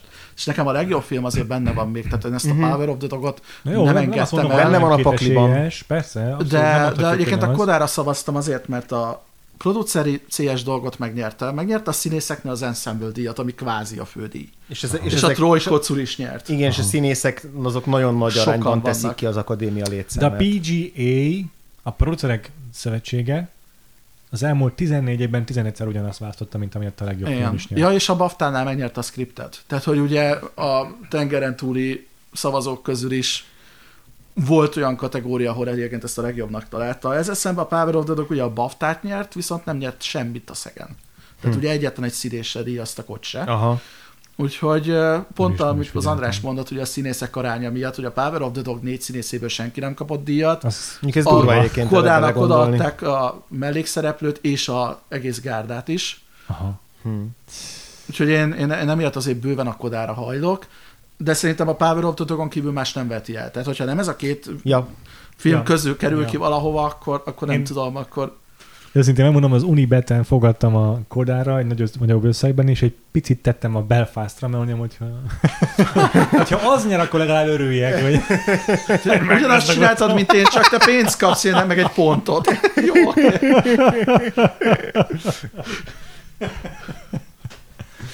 Na, jól van. ezzel igazából befejeztük a fő kategóriák kitárgyalását.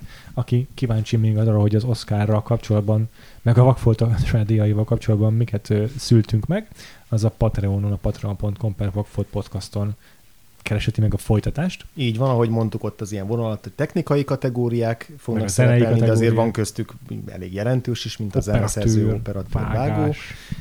és a saját kis extra kategóriáink, legjobb állati alakítás, hangalakítás, legjobb kedvenc jelenetünk egy nem túl jó filmből, szóval ehhez hasonló kis mini kategóriák lesznek, az már valószínűleg egy pörgősebb, gyorsabb adás lesz, nem fog így, nem tudom, három órára rugni, vagy már nem is tudom, hol tartunk most pontosan. Úgy lehet valahogy jó. Lehet, hogy az Oscárt is eltettek. Elbeszéltük. Akkor most adom egy kis szünetet, és megnézzük a telefonunk, hogy átadták-e már az Oscar díjakat, miközben beszéltünk. Jó, van, akkor a Patronon találkozunk azokkal, akik kíváncsiak a folytatásra. Egyébként pedig jövő héten jövünk a magyar filmes évad folytatásával, és ne felejtsétek el a March Madness szavazást a Vakfolt Podcast Yes. társalgóban sem. Yes. És akkor nagyon köszönjük, Szájka, hogy itt voltál velünk a Ó, én is köszönöm. Szuper volt. És akkor kövessetek bennünket a szokásos helyeken, ne felejtsétek el a pa- Patreonon, meg a, a, a rendes feedünkben is a feliratkozni a, a podcastra, kedvenc lejátszótokban. Mm, Szekló, téged hol találtak meg a hallgatóink? Uh. Cyclotronica, Letterboxdon, ugyanez alsó vonással a Twitteren, meg társalgóban. Néha, néha szoktam egy keveset a Whiplash mellett kampányolni. Jó. Nagyon köszönjük, hogy még egyszer meghallgattatok az adásunkat, és akkor hamarosan találkozunk. Addig is, sziasztok! Sziasztok! Sziasztok!